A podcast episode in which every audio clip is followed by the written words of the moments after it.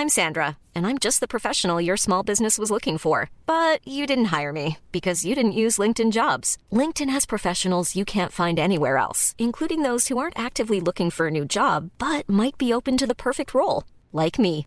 In a given month, over 70% of LinkedIn users don't visit other leading job sites. So if you're not looking on LinkedIn, you'll miss out on great candidates like Sandra. Start hiring professionals like a professional. Post your free job on linkedin.com/people today. On va parler du MetaQuest 3. On a aussi le Tokyo Game Show avec des annonces plutôt cool. Et également Unity qui fait un 180 degrés acrobatique et dangereux. Tout ça, c'est tout de suite dans le rendez-vous jeu.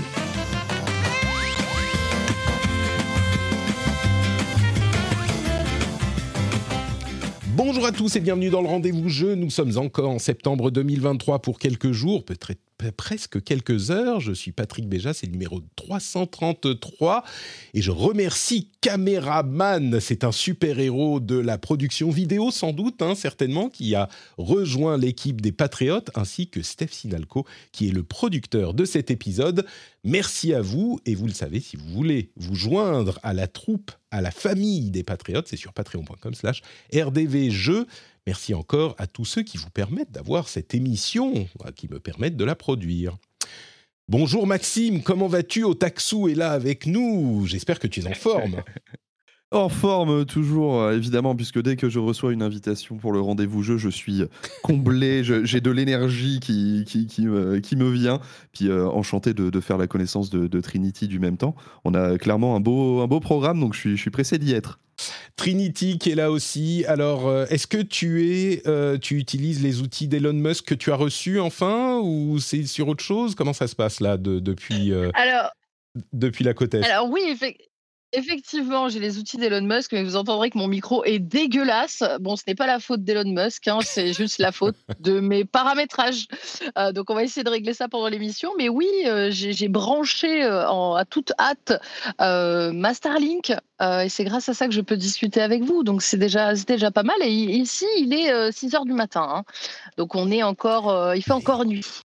Ah là là, et, mais je suis vraiment reconnaissant que tu fasses ces efforts. Franchement, 6 heures du mat, se lever pour faire un podcast euh, avec, euh, avec nous, j'apprécie, j'apprécie. J'allais Et dire- transmis J'aurais en direct ça du pour cosmos. rien au euh, monde. Tu nous flattes. Bon, bah écoutez, on a des choses à dire avec des sujets intéressants. Avant les sujets intéressants, je vais vous parler un peu de moi.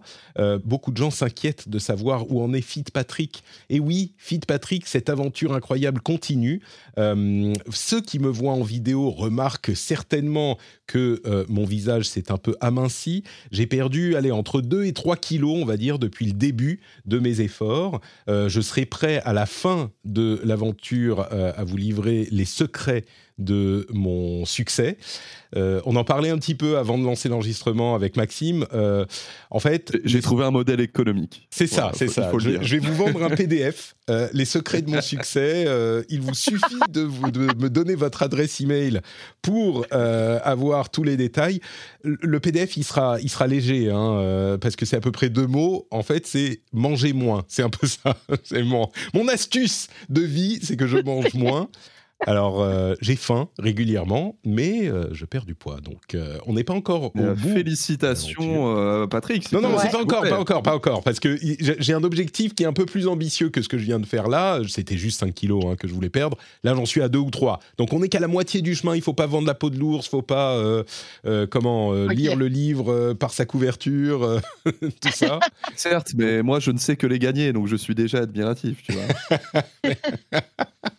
merci, merci. Donc, ça, c'est l'update Fit Patrick. euh, euh, bilan juste avant les fêtes de Noël. Je le fais comme ça parce que mon objectif, c'était euh, fin 2000, euh, 2023. Euh, je le fais juste avant les fêtes parce qu'évidemment, pendant les fêtes, Fit Patrick va partir en vacances. Vous comprenez bien. Donc, euh, C'est tout naturel. c'est no- c'est normal. Euh, L'autre info euh, que je vous rappelle, vous êtes déjà au courant, mais on fait une rencontre euh, IRL le, samedi 21 octobre à Paris à 16h. Je serai de passage à Paris et j'en profite pour vous rencontrer tous et toutes, ou presque, enfin ceux qui voudront bien venir à cette IRL, c'est au bar Le Corcoran près du Sacré-Cœur. Euh, je vous le répète depuis quelques semaines, save the date, réservez votre samedi 21 octobre. Euh, tout le monde est bienvenu évidemment et euh, ça sera le, donc le retour de ces rencontres annuelles à la rentrée qu'on faisait pendant des années jusqu'à jusqu'au monde d'avant, d'après. Mais maintenant on est le monde d'après après. C'est un petit peu le post-post-apocalyptique du podcast. Vous voyez, on fait comme euh, Horizon Forbidden West, mais euh, en podcast. Et la version podcast, c'est qu'on se rencontre pour boire des coups. Plutôt pas mal, en fait, le, post-post-apocalyptique du podcast. Euh, donc, voilà pour les trucs à vous rappeler. Et maintenant, on se lance dans les trois infos à retenir de la semaine. La première étant la conférence de Meta d'hier, dans laquelle ils ont présenté plein de nouveautés. Alors nous, on va se concentrer dans le rendez-vous jeu sur le nouveau casque de réalité mixte, mix, mixte, euh, mixte ou mix, euh, et, pas les autres annonces qu'on couvrira plus dans le rendez-vous tech, évidemment, la semaine prochaine. Euh, mais donc, ce nouveau casque, c'est le MetaQuest 3 qui fait suite non pas au MetaQuest 2, mais plutôt au MetaQuest Pro, puisque le MetaQuest 2 était un casque de réalité virtuelle et que le MetaQuest Pro était un casque de réalité mixte qui fait de la réalité virtuelle et de la réalité augmentée. Si vous ne connaissez pas la différence, la réalité virtuelle est un environnement complètement sombre où les seules choses que vous voyez c'est bah, l'écran euh, qui va vous euh, montrer ce que l'ordinateur a généré, donc des images 3D, etc. La réalité augmentée, c'est des images 3D légères surimposées sur ce que vous avez devant les yeux.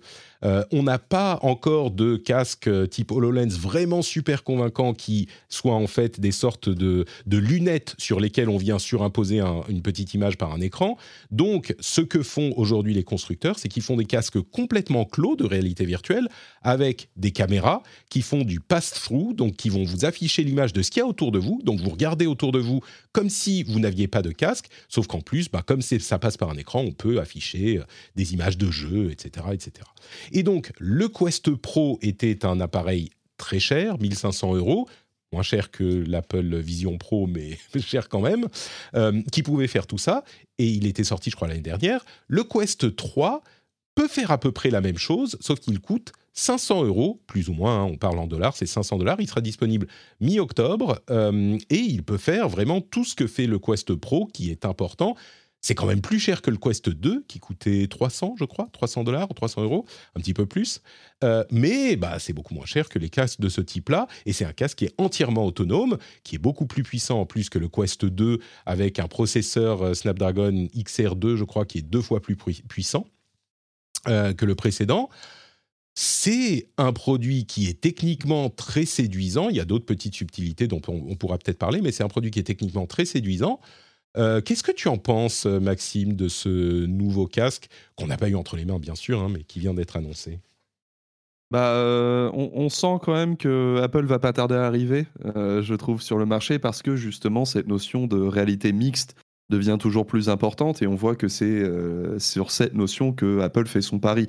Euh, contrairement au premier, euh, justement, au premier Zeba, j'ai envie de dire, d'Oculus, euh, qui était vraiment focalisé sur la réalité virtuelle. Donc, comme tu le disais, un affichage clos et totalement numérique.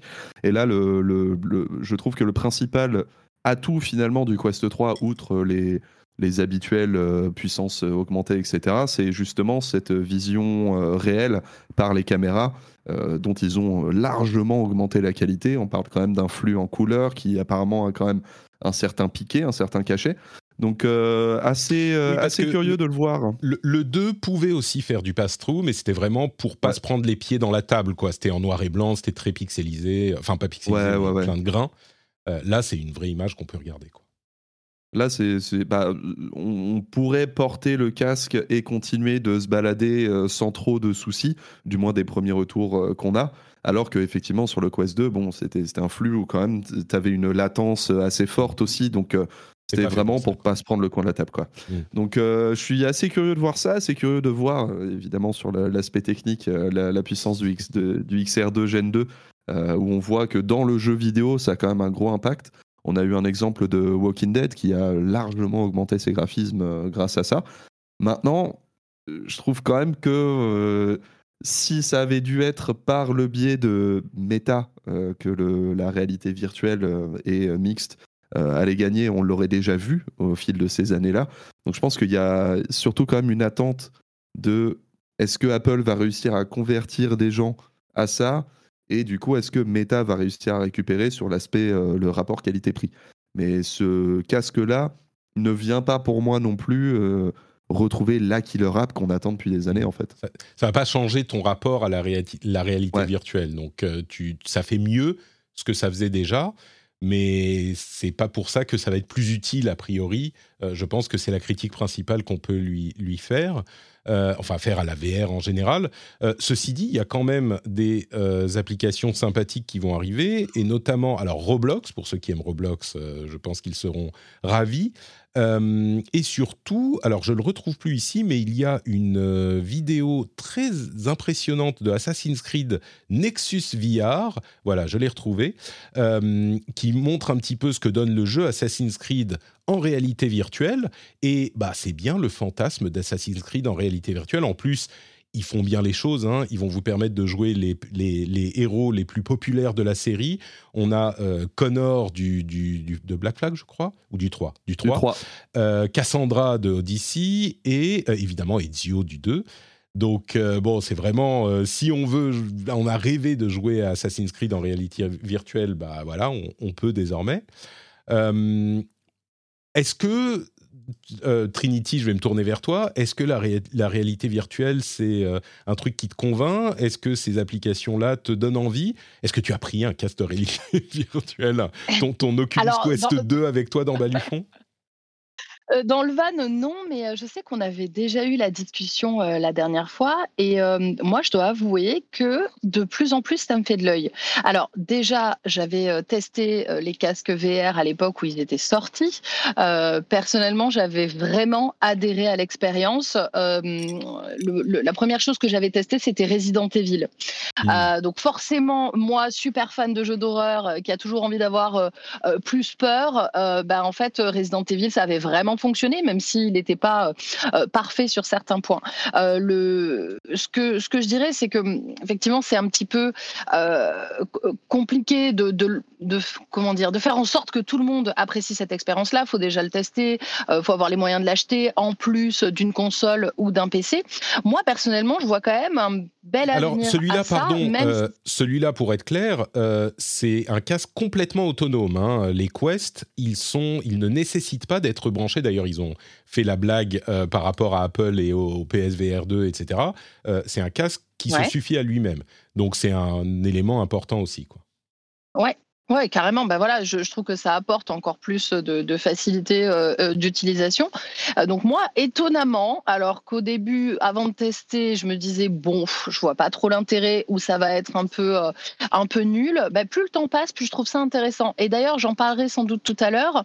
C'est une petite aparté aussi en dehors du jeu vidéo, mais moi j'ai fait une expérience de, VR à Montréal qui servait notamment pour voir une exposition de la NASA. Euh, et c'était incroyable. Euh, donc euh, là, je, sors un peu du cadre jeu vidéo, mais, mais, mais personnellement, la VR, bien utilisée, bien travaillée, et eh ben, je pense qu'il y a un vrai plus. Il y a vraiment quelque chose qui, peut, qui peut donner envie aux gens d'avoir cette immersion-là. Alors, est-ce que je suis prête à acheter un casque VR dans mon van? J'ai envie de dire pourquoi pas. si j'avais de la place si j'avais un peu plus de place, franchement, ce casque-là me tend très bien parce que je trouve qu'ils ont réussi à le rendre quand même accessible euh, au niveau du prix, ce qui n'était pas forcément facile. Il y avait peut-être le, PlayStation VR à la limite qui était un peu accessible. Euh, après, ça avait pas mal baissé quand même ces, deux dernières années. Euh, mais au tout début, c'était quand même une, une technologie qui, qui ne l'était pas. donc, personnellement, moi, je, je, demande à voir et surtout, je demande à voir ce qui va se passer, par exemple, dans cinq ans. Je sais que des, amis m'ont parlé euh, du fameux casque de Apple, même si c'est pas le sujet là. Bon, le prix m'a largement refroidi. Je me suis dit bon, je peux faire pas mal de choses avec, euh, mais toutes les possibilités aussi qui étaient présentées, euh, bah, personnellement, ça me ça me tente pas mal. Voilà.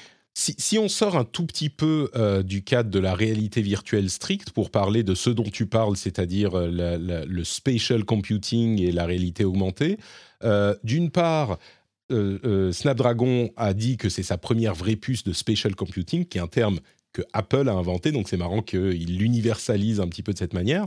Et puis, bah, ce casque permet aussi de faire des trucs vraiment en réalité augmentée, c'est-à-dire des trucs qui tirent parti de euh, votre environnement en posant des, euh, par exemple des, plateaux de jeu sur votre table, euh, en utilisant des... Et, c'est des trucs dont on nous parle depuis très longtemps, qui, nous, nous, qui sont promis depuis très longtemps, qui n'ont jamais trouvé un intérêt immense. Mais bon, ça, continue à, se développer. Et puis un autre élément qui est que le, le cloud gaming, le Xbox Cloud Gaming, arrive sur le MetaQuest 3 également. Alors, le cloud gaming, c'est pas vraiment de la réalité virtuelle, mais c'est plus aussi ce, euh, ce spatial computing dont parlait euh, Trinity et dont parlait Apple, euh, avec un immense écran devant soi, quand on a le casque sur la tête, pour jouer à nos jeux Xbox quand on n'a pas la place. Du coup, peut-être dans Balichon. Alors, il faut quand même que Star, Starlink fonctionne très très bien, hein, parce que la latence pour un truc comme ça est absolument primordial. Donc je ne sais pas si en passant par un satellite, ça sera idéal, mais... Je ne le recommande pas. Mais... ça, en, eh ben, écoutez, euh, ça, dépend des moments, hein, mais, euh, mais, mais, pour petit aparté Starlink, euh, il y a quand même des moments où il y a une très très bonne co. en fait, le, problème de la Starlink, c'est la fluctuation de la co, qui parfois peut être beaucoup moins bonne. mais, mais effectivement, oui, moi, si, si j'avais accès à ça dans mon van, ce serait, ce serait, ce serait génial, quoi. Ça me permettrait. moi, je m'y voyais. Hein, quand, alors là, on parle pas du même casque, là, on parle du, du MetaQuest, mais quand, quand on, on va parler du casque de chez Apple Apple. Pourtant, moi, je suis un peu du genre euh, à dire euh, bon, c'est bon, je vais pas acheter toute la panoplie Apple, ils vont pas m'avoir. Euh, maintenant, j'ai juste un iPad et un téléphone, ça suffit amplement. eh ben non, ils arrivent avec un casque et j'ai envie de l'acheter. Donc, effectivement, quand j'ai vu tout ça, j'étais un petit peu, je vous avoue, moi, ça m'a mis dans un état de surexcitation. je me suis dit, mais ça a l'air génial. Et en fait, la VR, je trouve qu'elle a cette capacité. Alors, on parle c'est à part Apple, mais pour revenir à la VR, moi je trouve que la VR, euh, il va y avoir moi, je sais qu'à un moment, il va y avoir un tournant de la VR et qu'à un moment, tout le monde va vouloir avoir la VR. C'est mon avis personnel dans le fond. Je pense parce que la VR, euh, une fois qu'elle sera bien, euh, bien mise en place, etc., elle a une capacité d'émerveillement. Et il y a vraiment quelque chose en plus, en fait, quand on joue en VR et quand on est passionné. Euh, c'est difficile, c'est un nouveau support, c'est un nouveau, euh, euh, c'est encore très récent. Les joueurs hardcore, voilà, on joue sur notre PC devant notre écran, on a des écrans toujours plus grands, on en a deux, trois, on essaye d'avoir d'avoir tout ça. Et la VR, elle offre, je trouve, une profondeur supplémentaire, mais qui n'est juste pas encore exploitée, bien évidemment, à, 100% et, et qui permet pas encore de vivre l'expérience la plus optimale possible. Moi, je suis persuadée que dans quelques années, ça va prendre encore quelques années, une fois que tout sera bien euh, travaillé de ce côté-là, euh, que, que, que, les éditeurs auront aussi euh, beaucoup plus investi là-dedans pour rendre l'expérience optimale, je suis persuadée que les, les, gens voudront tous avoir une VR, ou en grande majorité. Écoute, on verra si ta prophétie se réalise. Moi, je suis encore un petit peu je ne suis pas complètement convaincu, mais peut-être, mm. peut-être. Euh, il y avait un autre si truc. Je peux me, justement Bien sûr, vas-y, un peu dans, cette vision, parce que je ne suis pas aussi enthousiaste euh, que, que tu l'es, Trinity, mais je vois aussi un peu la vision, dans le sens où j'ai l'impression que la VR a une chance de devenir quelque part, enfin de refaire ce qu'a fait l'arcade. Euh, dans le sens où la technologie euh, jeu vidéo était trop chère à l'époque pour les, euh, pour les simplement le commun des mortels, hein, le grand public. Donc on avait les salles d'arcade qui te permettaient d'avoir des jeux extrêmement puissants, beaux, etc., accessibles au plus grand nombre. Je pense que la VR a cette possibilité justement de, de, de créer les nouvelles salles d'arcade quelque part où on irait expérimenter ce genre de choses dans des conditions superbes. Et aussi cette, cette possibilité de, de voir un switch à un moment où la technologie a assez évolué pour maintenant être intégrée dans un produit grand public qui répond à toutes les promesses en même temps. Donc euh, je, suis toujours, euh, je, suis totalement d'accord avec cette capacité d'émerveillement. Je trouve que c'est un, très beau mot à mettre euh, pour la VR. Maintenant, c'est vrai que technologiquement, pour l'instant, j'y crois pas trop dans l'état dans lequel c'est, mais je, je, peux voir un avenir où c'est un plus grand impact. Quoi. Ouais, ouais, je suis assez d'accord. Bah, c'est surtout que c'est un avenir pour moi euh, plutôt lointain. Hein, clairement, on ne parle mmh. pas de, demain, mais euh, euh, quand, je vois, en fait, pourquoi j'ai cette vision maintenant que je n'avais peut-être pas il y a quelques mois, ça va peut-être vous paraître bête, mais quand je vois en fait, ne serait-ce que l'évolution des IA ces derniers mois, en fait, moi j'ai euh, des choses qui nous auraient paru être de la science-fiction euh, il y a euh, quelques années ou, pour nos parents deviennent, assez importantes et prennent de la place. Et du coup, ça a remis en question pas mal de choses, notamment par rapport à, ces, technologies-là, même si c'est pas de, de l'IA. Je me suis dit, bah, en fait, finalement, des choses que je pensais impossibles il y a quelques années sont en train d'émerger maintenant. Après, c'est aussi peut-être parce que je n'avais pas le doigt dedans. Euh, donc je pense que dans quelques années, je le reprécise, attention Nostradamus, vous notez bien tout ça, notez dans votre petit carnet. Trinity a dit que dans quelques années, voilà, j'ai pas dit demain. Trinity a dit que dans quelques années, euh, l'AVR a un bel avenir, mais effectivement, je trouve ton point intéressant. C'est possible aussi qu'elle devienne comme les, comme, les, comme les arcades, en fait, euh, vraiment quelque chose où les gens vont y aller pour vivre une expérience, comme quand tu mm. vas au, cinéma et que tu veux l'expérience immersive à 100%. Euh, en tout cas, moi, c'est ce que j'ai vécu. je vous en parlerai tout à l'heure avec l'exposition de la NASA. Quoi. On y reviendra. moi, ce que je constate, c'est que c'est plutôt l'effet. Enfin, ce que je constate, c'est que tout ça, c'est bien beau, mais vous n'allez pas acheter le MetaQuest 3, quoi. C'est pas pour tout de suite. Donc, euh, on, verra. On verra dans les, années à venir. Je pense qu'il y a effectivement un potentiel. Il faut se méfier quand même de l'idée que, parce que d'autres trucs ont réussi, ça, ça va forcément réussir aussi. Même si, évidemment, l'effet waouh de la VR, on l'a, on l'a, beaucoup de gens qui l'ont testé l'ont vécu à un moment. Faut que ça devienne utile au quotidien pour que euh, la technologie décolle. Et ça, c'est pas gagné, mais on verra. Deuxième sujet du jour, c'est le Tokyo Game Show. Euh, le Tokyo Game Show est sans doute, je dirais, avec le 3, euh, le salon du jeu vidéo le plus emblématique euh, pour les vieux de la vieille en particulier, mais pas seulement. Il y a un petit peu le 3, le Tokyo Game Show, et la Gamescom, qui chacun pour des raisons différentes sont des salons bien connus et que les gens suivent que les gens suivent, bah plus trop aujourd'hui le Tokyo Game Show. Je vous avoue que euh, j'ai pas vu énormément de couverture du salon. Il faut avouer qu'il n'y avait pas énormément de grosses euh, annonces dessus. Heureusement, les amis de Sumimasen Turbo euh, ont, grâce à leur financement participatif réussi, pu faire un voyage jusqu'à Tokyo pour couvrir le salon et ils nous ont abreuvé de nombreuses vidéos dont je vous euh, mettrai certains liens dans les notes de l'émission. Enfin, en tout cas, Sumimasen Turbo, vous pouvez retrouver bien sûr en podcast, mais dans ce cas-là, euh, pour le Tokyo Game Show, en vidéo sur leur chaîne YouTube. Euh, et il y a plusieurs choses dont je voudrais parler à ce propos. Mais une autre vidéo que je voudrais noter, c'est celle de Kayane. Kayane, une championne d'e-sport et animatrice que vous connaissez sans doute, qui nous parle de Tekken. Alors, Tekken, euh, jeu de combat, donc forcément moi ça me parle aussi. Et euh, Tekken 8, dont la sortie arrive en janvier de l'année prochaine, euh, a été jusqu'à maintenant assez sage dans les nouveautés qu'il a annoncées. Et ils ont annoncé beaucoup de choses différentes de ce que faisait Tekken 7, un événement qui, ma foi, n'a pas été énormément relayé, bah, comme le reste du Tokyo Game Show. Heureusement qu'on a Kayane et Sumimasen Turbo pour nous en parler, parce qu'il y a des choses assez intéressantes pour à peu près tout le monde dans ces fonctionnalités euh, qui ont été annoncées pour Tekken 8. Tekken 8, si vous vous en souvenez, euh, quand j'en parlais par rapport à Street Fighter 6, je disais que bah, c'est un jeu qui était jusqu'à Street Fighter 6 celui que je préférais conseiller aux débutants parce que c'était fun tout de suite et qu'avec Street Fighter 6 et le nouveau mode de contrôle, ben peut-être que Street Fighter 6 était plus cool à conseiller et que Tekken 8 était un petit peu brouillon. Ça ne renverse pas forcément cet avis, mais par contre, les annonces qu'on nous a faites sont quand même intéressantes. On a par exemple un mode histoire cinématique qui est assez impressionnant, qui alterne entre euh, des séquences un petit peu, on va dire, euh, de, de, bah, de cinématique et de gameplay, qui, avec des transitions euh, immédiates de l'une à l'autre, un petit peu comme ce qu'on disait pour Mortal Kombat la semaine dernière. Euh, on a aussi des euh, petits épisodes what pour les autres persos de, euh, du roster, qui est assez complet. On a plus d'une trentaine de persos.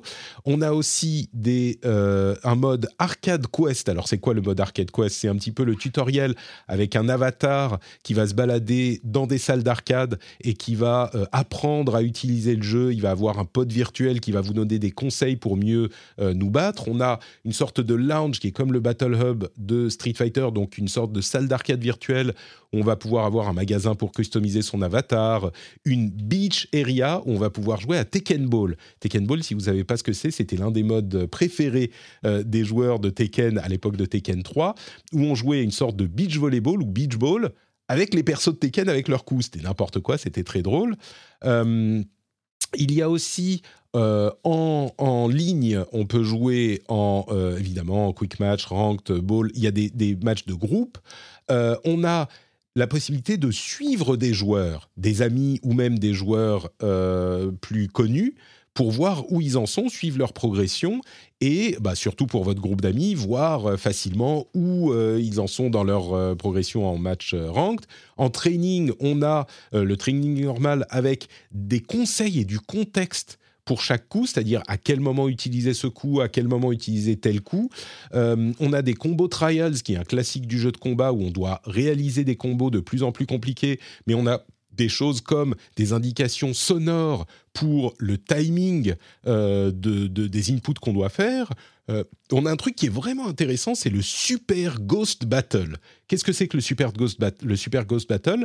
Euh, ben, C'est un mode où on va créer une sorte de drive avatar, comme pour Forza à l'époque, donc une sorte de copie numérique de notre style de jeu qui va pouvoir être euh, réutilisé par nous, mais aussi par d'autres, qui va pouvoir être téléchargé par d'autres, par nos amis ou par des étrangers, ce qui nous permet de nous battre en asynchrone contre, entre guillemets, nos amis ou le ghost de nos amis, mais aussi de joueurs très connus.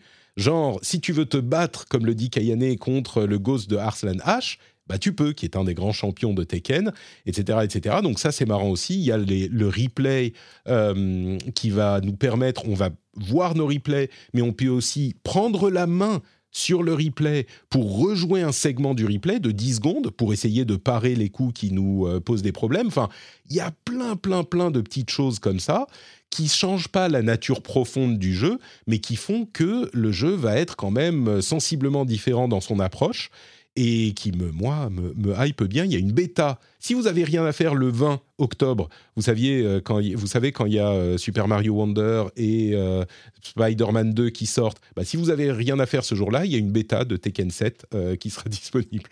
Donc voilà, du 20 au 23. Moi, c'est le truc que je retiens de ce Tokyo Game Show. Je suis très très très excité pour la sortie de Tekken jeudi 7, Tekken 8 évidemment.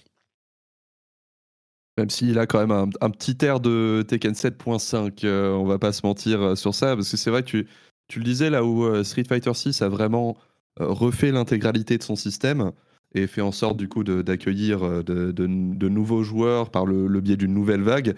Tekken 8, on sent quand même que malgré beaucoup d'ajouts hein, en termes de gameplay, les ajouts sont plus concentrés sur le fait quelque part d'augmenter des combos qu'on avait déjà sur, Tekken 7. Il y a quand même des belles refontes de personnages, mais on n'est pas sur une, sur une vraiment euh, remise à zéro. Mais du même temps, quand on voit euh, justement toutes ces annonces que, que tu as citées, on se rend compte que euh, bah, c'est. Tekken 7 avec absolument tout ce qu'a toujours demandé tout le monde depuis très longtemps. Moi, j'attends quand même toujours des, nouvelles du, du, mode en ligne parce que le, le, premier bêta test était un petit peu n'était pas ultra convaincant non plus.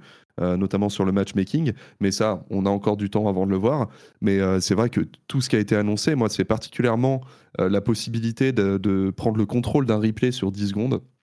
Ça, je trouve ça excellent pour le nombre de fois où, je sais pas, par exemple, je joue avec des amis, on va dire, bah, avec Menro, c'est arrivé très souvent sur Soul Calibur, où je joue un personnage extrêmement rapide, il appuie sur une touche qui n'est pas la bonne, je le punis immédiatement il pourrait utiliser cette, euh, cette, technologie pour justement tester des tonnes et tonnes de combinaisons, enfin trouver ce qui, fonctionne. C'est quelque chose que les joueurs pro font naturellement, mais qui demande aujourd'hui d'enregistrer soi-même la séquence, puis après de la relancer un nombre incalculable de fois, alors que là, c'est avoir quelque part un, sensei euh, derrière soi qui va t'apprendre à avoir cette euh, philosophie du joueur compétitif, professionnel. Donc euh, ça, c'est c'est chapeau bas. Après, j'avoue que revoir le Tekken Ball, c'est c'est toujours un plaisir, surtout que moi, j'ai j'ai commencé avec Tekken 3. Mais j'aurais bien aimé avoir le bowling aussi. Tant qu'à faire. Euh, il Les était dans en le même 7, temps, non ça Le été très Tekken cool. Il était euh, exclusif à la PlayStation euh, dans, le, Ah oui. dans le set, le Tekken Ball. Ouais. C'est pour ça. Mais voilà, Euh, superbe annonce, effectivement. ouais. Oui, pour, pour les non-connaisseurs, euh, il y a Tekken Ball, balle, et Tekken Bowl, de bowling. C'est deux jeux différents. Euh, enfin, deux modes différents. Il y a plein de fonctionnalités, effectivement, qui semblent être... En plus, je ne l'ai pas mentionné parce qu'on le savait déjà, mais il y a un mode euh, de contrôle facile hein, qui est euh, encore plus automatisé que ce qu'on trouve dans d'autres jeux. Mais, mais oui, il y a un certain nombre de fonctionnalités qui me semblent être des, choses qui vont devenir standards dans les jeux de combat à l'avenir, je pense. Et c'est marrant de voir comme différents jeux sont arrivés un petit peu aux mêmes conclusions, mais en en implémentant un petit peu plus, un petit peu moins en fonction du jeu. Euh, donc voilà pour Tekken, moi c'est celui que je retiens parce que bon, euh, Street Patrick c'est un petit peu euh, Fight Patrick, hein, c'est pas que Street Fighter Patrick. Est-ce qu'il y a des jeux que vous avez vus, que vous avez retenus? Moi j'en mentionnerai d'autres, mais alors je sais que les jeux japonais c'est pas forcément ton truc, Trinity, mais est-ce que tu as suivi le, le, le TGS ou pas du tout? Si c'est pas le cas, on. Je- je- Alors, je vais être très très honnête, j'ai euh, surtout regardé ce que tu as mis euh, dans. J'ai regardé euh, les vidéos que tu as mis. Non, c'est vrai que quand tu disais, tu vois, que, que effectivement le, le TGS c'était peut-être quelque chose qui était moins mis en avant maintenant. Bah, tu vois, moi par exemple, c'est pas un rendez-vous euh, absolu. euh, D'ailleurs, je, je me suis rappelé qu'il y avait le TGS quand j'ai vu la feuille du rendez-vous. Euh, du c'est dingue. hein Ouais. Ouais, tu vois. Et euh, alors que, bah, par exemple, la Gamescom, on en a parlé la dernière fois, c'est autre chose. Mais, euh, mais TGS, c'est vrai que ça me concerne sans doute moins. Euh, donc, du coup, j'ai plus euh, regardé euh, un petit peu les vidéos que tu avais mis. Euh, et du coup, euh, j'ai noté, euh, je viens de perdre la feuille rendez-vous jeu qui était juste là, qui vient de se fermer. Je crois que c'était euh, Dragon. Ah oui, Dragon's Dogma, Dogma. 2. dont euh, voilà voilà Dragon Dogma 2 dont euh, Sumimasen euh, euh, on, on parlait euh, bah ça par contre tu vois la vidéo que j'ai vue j'en avais pas du tout entendu parler. Ça faisait très longtemps que j'avais pas entendu parler de ce jeu. Et bien la, vidéo qu'ils ont faite dessus m'a vachement interpellée je dois dire. Euh, ça m'a beaucoup plu euh, au niveau de l'univers euh, le- le- les, le- les monstres qu'on pouvait voir euh, tout ça. Euh, vraiment ça m'a ça ça m'a un petit peu tapé dans l'œil Bon, le reste, effectivement, tu as raison, c'est moins mon, univers. Bon, à chaque fois que tu parles de Tekken, euh, j'ai l'impression que j'ai envie d'acheter le jeu. Je sais pas pourquoi, Patrick, il se passe un truc. Non, mais c'est fou parce qu'à chaque fois que tu en parles, euh, à chaque fois que tu parles de jeu de combat, je me dis, mais pourquoi je joue pas au jeu de combat? Et puis après, je vais sur un jeu de combat et je comprends pourquoi, tu vois. Mais, euh, mais du coup, euh, du coup euh, ouais, Dragon Dogma, ça m'a. Ça m'a un petit peu interpellé, mais euh, je, je pense euh, qu'on en parlera beaucoup mieux que moi. Écoute, euh, pour les jeux de combat, un jour on se fera une, une initiation à Tekken ou Street Fighter. je- on verra si je peux t'insuffler l'amour de ce genre. Il y a beaucoup de gens ouais, hein. qui, sont venus sur le Discord de, du- de, de- de l'émission, enfin le Discord de notre Patrick, pour euh, commencer leur parcours sur Street Fighter. Euh, ça me fait hyper plaisir. Il y a plein de gens. Enfin, c'est une communauté qui grossit en fait chaque semaine. Je me suis dit après la sortie de Street en juin, bah, il y a cinq personnes qui vont venir et puis après ça va être fini. En fait, je dirais toutes les semaines, il y a quelqu'un de nouveau qui vient et qui commence à dire euh, ah j'ai j'ai commencé à jouer parce que Patrick m'en a tellement parlé que j'ai fini par être matrixé. Donc eh, écoutez, je fais mon mon- mon travail d'évangéliste de, du jeu de combat. Euh, mais oui, du coup, Dragon's Dogma, effectivement, sans doute l'un des jeux les plus intéressants du Tokyo Game Show. euh, et c'est l'une des raisons pour lesquelles je remercie euh, les trois ou quatre petits gars de, de Sumimasen de nous faire cette couverture qu'effectivement on ne voit nulle part ailleurs. C'est désolant, même si je comprends, hein, c'est pas un aussi gros événement qu'avant. Euh, et Dragon Dogma, bon, bah, c'est pas une annonce, on savait qu'il allait arriver, etc. Mais pour ceux qui ne s'en souviennent pas, le premier est un jeu un petit peu culte. Euh, qui est sorti fin des années 2000, je crois 2009, un truc comme ça, ou 2010, 2011, euh, de Capcom, et qui est un petit peu l'approche de Capcom du RPG troisième personne occidentale. Et donc Dragon Dogma 2, euh, Dragon's Dogma 2 reprend les principes du premier, plein de détails que je ne vais pas redonner ici, mais les améliore et il a vraiment tapé dans l'œil et dans le cœur de Pouillot et Greg qui en parlent dans cette vidéo de Sumiamasen. Pour rajouter un petit détail rapport à ça aussi, c'est que c'est l'équipe de Devil May qui est en charge en fait de Dragon's Dogma depuis le début, hein, sa création. C'est Itsuno, le, le, producteur bien connu notamment de DMC5, qui s'en occupe. Donc il y a cet aspect effectivement euh, prendre le RPG occidental à notre sauce euh, japonaise et en plus ce côté très action, euh, très péchu qu'a toujours Itsuno dans ses jeux. Moi, ce qui m'attriste un petit peu justement, c'est quelque part ce qu'on dit depuis le début, c'est que non seulement le TGS n'est pas beaucoup suivi, bon après on, sait qu'avec les années full mobile, les, gens ont un petit peu perdu le, fil, mais aussi que Dragon's Dogma à l'époque, c'était très mal vendu alors que c'était un excellent jeu parce que les gens ignoraient son existence. Et là, on voit Dragon's Dogma 2 arriver, qui remplit euh, toutes les attentes euh, qu'on n'a jamais eues sur ce jeu. Et il est encore dans ce, ce, truc où le, grand public n'a pas conscience de son existence. Et, mm. ça, me fait peur un petit peu pour ce jeu, alors qu'il a l'air absolument fantastique. J'ai peur qu'ils connaissent le même destin que, le premier finalement. Quoi. Je pense qu'on n'est pas encore à la sortie. Hein. Je ne crois pas euh, qu'ils l'auront euh, qu'ils ont déjà donné la date de sortie, je me trompe peut-être, mais on a le temps de faire monter là, pas encore dans tous les cas. Puis on n'est pas, on n'est plus face au même Capcom. Là, il y a, du budget. Euh, j'espère qu'ils feront grandir le truc, quoi. Tu as un jeu que tu as retenu particulièrement euh, du TGS bah, moi, j'avoue que dans, dans, toutes les notes, je vais, je vais être euh, évidemment incroyablement prévisible, mais euh, Persona 5 Tactica est celui dont, dont j'attendais le plus euh, parce que Persona, série de, série de cœur. Après, c'est vrai que j'ai pas, comment dire, découvert de nouvelles choses. C'est plus rassurant en fait de se dire que c'est C'est pour ça aussi qu'on n'avait pas, on n'avait pas beaucoup de couverture du jeu parce qu'il n'y avait pas grand chose de nouveau à découvrir du jeu, pardon, du salon parce qu'il n'y avait pas grand chose de nouveau à découvrir. Mais dans, euh, dans les choses un petit peu plus nouvelles quand même, euh, moi je retiens Is 10, du coup Is Nordics, ah, euh, qui est un... Voilà, pour, pour ceux, je sais que c'est une, une, série qui est... Soit elle est très très connue, soit elle l'est pas du tout, mais il n'y a pas de gens qui en ont juste entendu parler. c'est une série d'action RPG, donc des, des, des, jeux de rôle, mais très très... comment dire j'ai pas envie de dire bourrin, mais très très action quoi. Il y a de l'adrénaline dedans.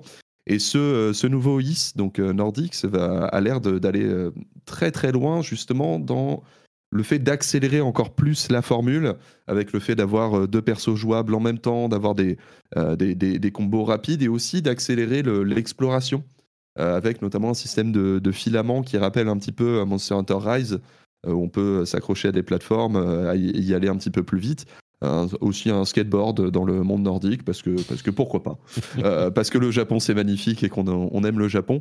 Mais euh, tout ce qu'on voit de, de, ce jeu a l'air absolument exceptionnel euh, dans le quelque part le, fixe attendu d'un is donc toujours un, un, RPG extrêmement nerveux. Et je pense qu'on va on va se faire mais incroyablement plaisir avec cette nouvelle version. Alors vraiment, là, on est au, cœur du Japon japonais hein, avec Is. c'est une série qui est effectivement qui, qui a fait ses débuts peut-être sur euh, PC Engine ou un truc du genre. Je me souviens plus, mais c'est à peu près cette, euh, cette époque. Ah, bah, c'était l'époque, euh, c'est en gros c'est Falcom qui est un, créateur qui était spécialisé sur le PC à l'époque. qui mais les, on parle des vieux PC quoi, clairement, et, les débuts étaient PC Engine, etc.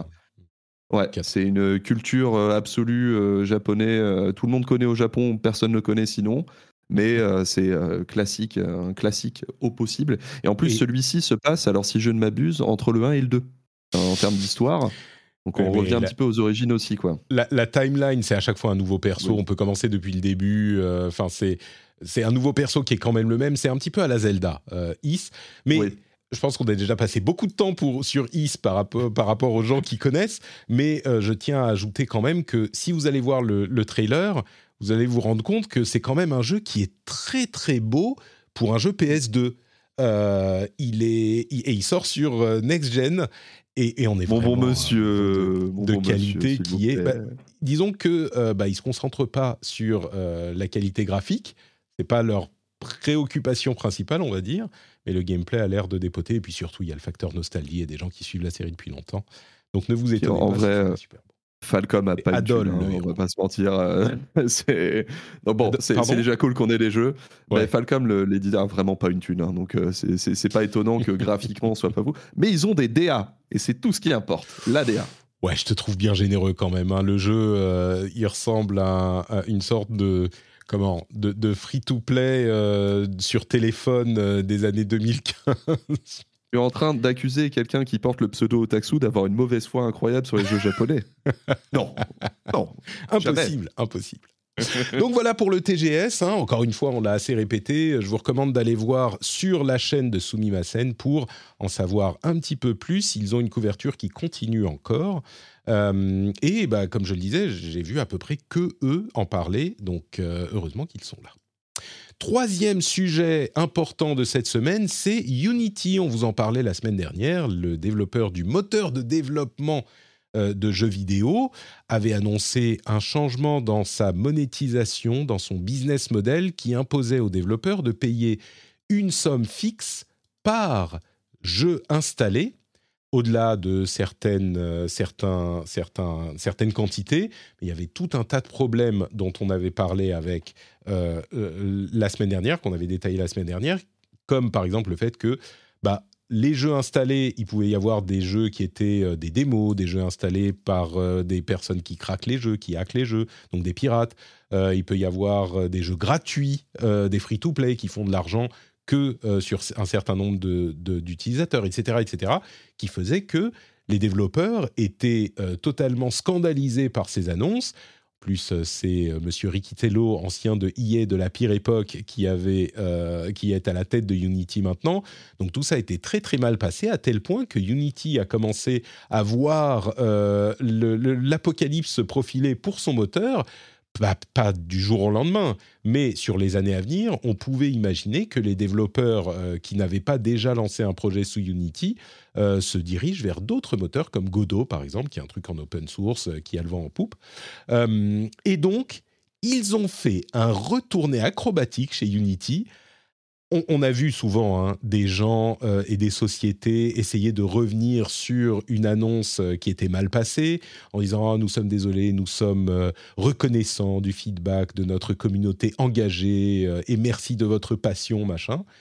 On l'a souvent vu. Je crois que rarement on a vu un tel retournement. C'est-à-dire que tout ce qui avait été annoncé qui était problématique a été retiré. Tout. Le fait que on était, euh, on avait ces nouveaux modèles imposés même sur les versions précédentes de Unity qu'on utilisait déjà, ça a été annulé. C'est seulement, ça s'applique seulement aux nouvelles versions. Euh, le fait que les euh, jeux déjà euh, développés étaient, euh, cons- con- étaient comment? Rétroactivement. oui, c'était rétroactivement. C'est fonctionner, plus le cas. Et surtout, le gros truc, c'est que bah il y a deux modèles de monétisation unitaire par unité, enfin une somme fixe par unité, ou pourcentage de des revenus.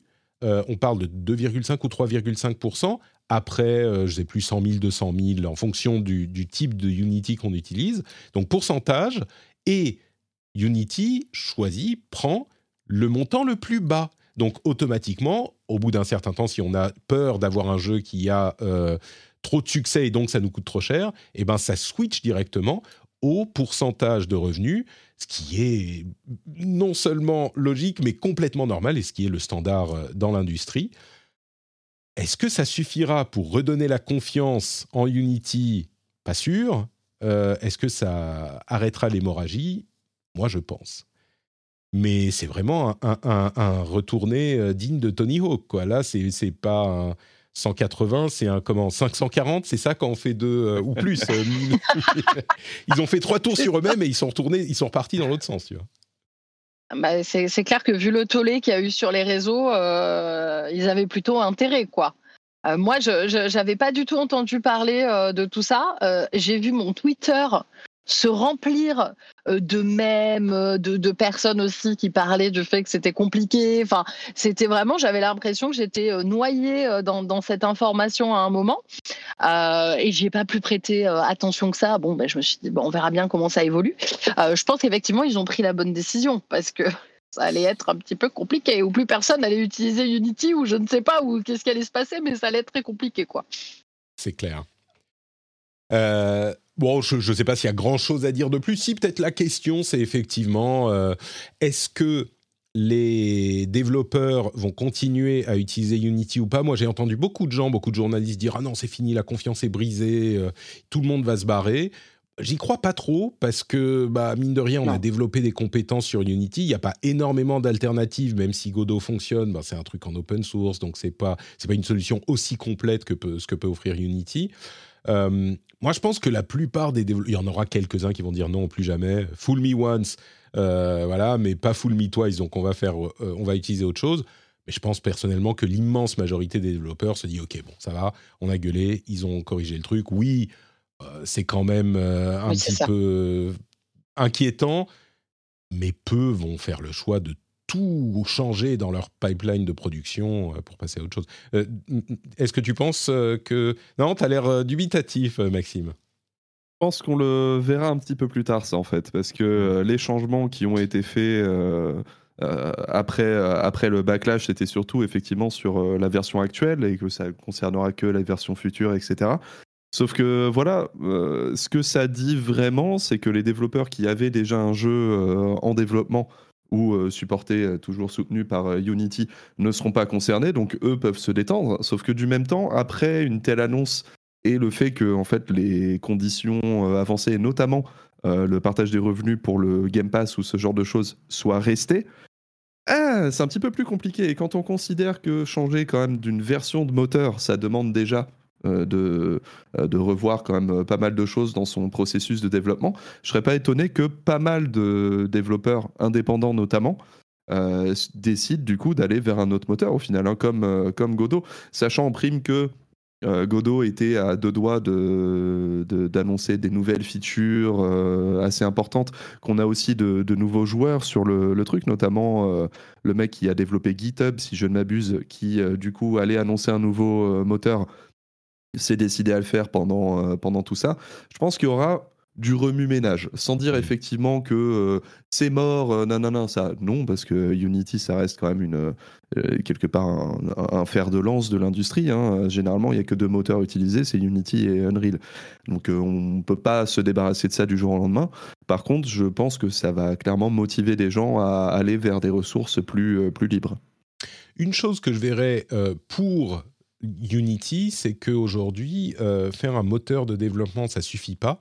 Et Unity a aussi euh, des outils de marketing, des outils de monétisation, euh, des outils d'acquisition, etc., qui étaient d'ailleurs intégralement liés à, ces décisions, semble-t-il, par rapport à Applevin. On en parlait la semaine dernière. à mon avis, pour un petit jeu indé, tu vas faire ça sur Godot, tu as ton jeu, mais après, t'en fais quoi? Il faut que tu le publies, il faut que tu le publicises, il faut que tu monétises parce que, enfin, ça, bon, euh, on verra. Euh, disons que c'est à Unity de regagner la confiance. Ça va être dur, hein. À mon avis, euh, Ricky Tello, dans, dans quelques mois, va annoncer discrètement que ah merci Unity, je vais vers d'autres d'autres cieux, parce qu'il y a que ce genre de choses qui peut commencer à faire regagner la confiance. C'est totalement.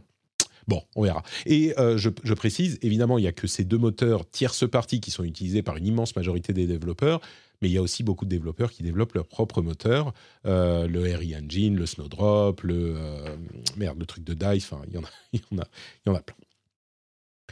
Et c'est à peu près tout pour les grosses news dont on voulait vous parler aujourd'hui. Euh, on va vous parler des jeux auxquels on a joué ces derniers jours et ces dernières semaines. Avant ça, je voudrais vous rappeler que cette émission est financée grâce à, grâce à, grâce à vous oui, vous qui m'écoutez aujourd'hui euh, avec vos petites oreilles, c'est pas Unity, c'est pas Rikitello, c'est pas euh, Steam, c'est personne d'autre que vous. Et si vous voulez que l'émission puisse continuer à vivre, ou si vous l'appréciez tout simplement, eh ben vous pouvez euh, utiliser ce qui s'appelle le financement participatif. Qu'est-ce que le financement participatif, me demandez-vous? C'est le financement qui est participatif et qui permet de financer des trucs. Et voilà, c'est plus clair. Tout le monde se met ensemble, les auditeurs d'un truc, les spectateurs d'un truc, les lecteurs d'un truc. Ils disent bah moi ça me plaît ce que vous faites et donc je vais vous envoyer quelques sous. Je euh, je vais pas vous financer à hauteur de millions de dollars, mais quelques euros suffisent pour faire marcher la magie. Vous allez sur patreon.com/rdvjeux Vous choisissez un niveau de soutien, 1 euro, 2 euros, 3 euros, ce que vous voulez. Vous voyez le prix d'un café et ça peut suffire à faire, euh, à contribuer à la vie de l'émission.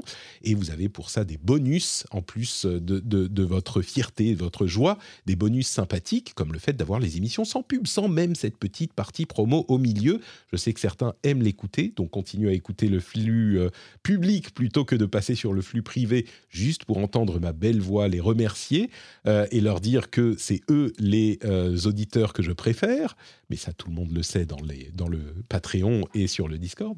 Mais donc vous pouvez aller sur patreon.com slash rdvjeux et soutenir l'émission. Je vous remercie tous et toutes de d'au moins y penser. Je vous dis pas de le faire forcément tout de suite, mais arrêtez-vous une seconde et dites-vous, est-ce que j'aime bien cette émission?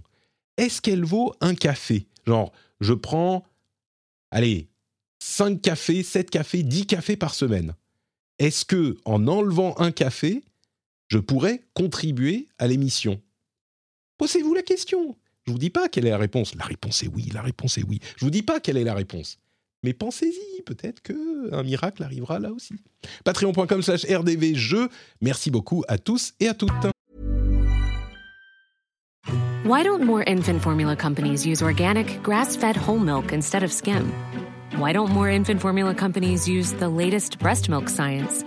Why don't more infant formula companies run their own clinical trials? Why don't more infant formula companies use more of the proteins found in breast milk? Why don't more infant formula companies have their own factories instead of outsourcing their manufacturing? We wondered the same thing. So we made ByHeart, a better formula for formula. Learn more at byheart.com. I'm Sandra, and I'm just the professional your small business was looking for. But you didn't hire me because you didn't use LinkedIn jobs. LinkedIn has professionals you can't find anywhere else, including those who aren't actively looking for a new job but might be open to the perfect role, like me. In a given month, over 70% of LinkedIn users don't visit other leading job sites. So if you're not looking on LinkedIn, you'll miss out on great candidates like Sandra. Start hiring professionals like a professional. Post your free job on linkedin.com/people today.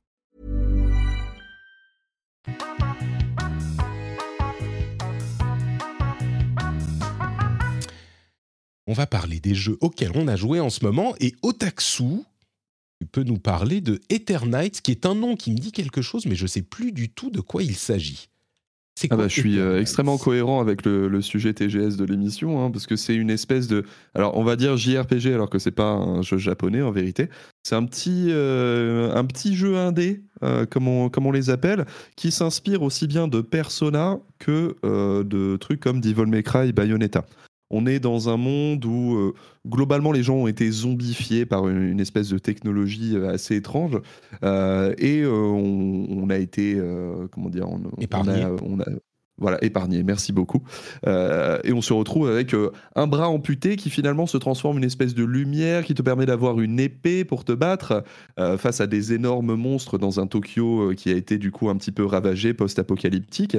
L'idée est du coup, par rapport à l'inspiration Persona, de se créer des liens avec euh, des survivants euh, qu'on a récupérés, notamment une idole euh, bien sûr japonaise, parce que sinon c'est pas drôle. Et, quelque part, ces liens vont vous permettre de débloquer de nouvelles techniques, de nouveaux combos ou des, des, boosts pour, pour votre personnage, votre équipe aussi. Et de l'autre côté, on a un gameplay beat'em all où il va s'agir de non seulement de bien gérer la rythmique euh, de, son combat, mais euh, aussi de gérer les esquives pour les faire au dernier moment, avoir un petit ralenti euh, comme on peut le voir dans Bayonetta. C'est très mignon, c'est pas un, grand jeu.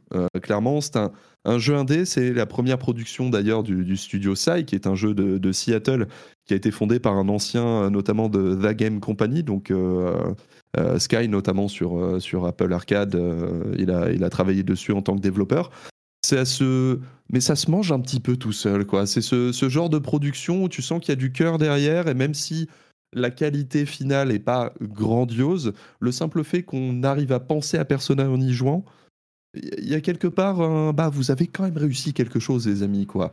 Euh, ça, se, ça se joue bien, c'est tranquille, pas besoin de réfléchir énormément pour y jouer non plus, ce qui parfois peut être utile dans une vie adulte. Donc euh, j'en suis à 5-6 euh, heures de jeu, j'apprécie bien l'expérience et je suis très curieux de voir ce qu'il peut avoir au bout, puisque apparemment l'histoire en a fait pleurer plus d'un, si on regarde les retours euh, sur Steam.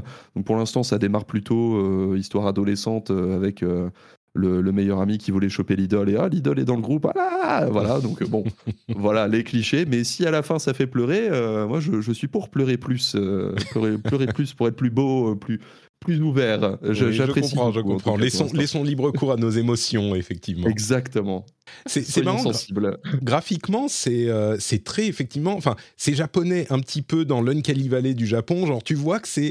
Moi, j'aurais pensé que c'était effectivement japonais, mais je sais pas, peut-être des, des, des, Japonais qui ont euh, beaucoup regardé de trucs occidentaux ou qui ont beaucoup regardé Netflix ou un truc du genre. Mais, euh, mais c'est plus japonais que j'aurais pensé si on me dit que c'est fait par un studio euh, occidental. Euh, on, a, on a généralement ils n'arrivent pas exactement à reproduire tout à fait. Bah là, tu vois que c'est pas 100%, mais on est relativement proche. Mais je suis curieux du gameplay. Euh, parce que d'après ce que je vois dans le trailer, on est limite à des mécaniques de, de enfin, je sais pas, de MMO avec des zones à éviter on a des, des, séquences presque un petit peu bullet hell, donc c'est un vrai gameplay action-action. Euh, il, est, il est vraiment satisfaisant ce, ce, gameplay? Il est un peu mou pour moi parce que, ah. euh, du moins au début de, au début de l'aventure, en fait, il y a euh, tu, contrôles ton propre personnage, donc euh, celui avec l'épée.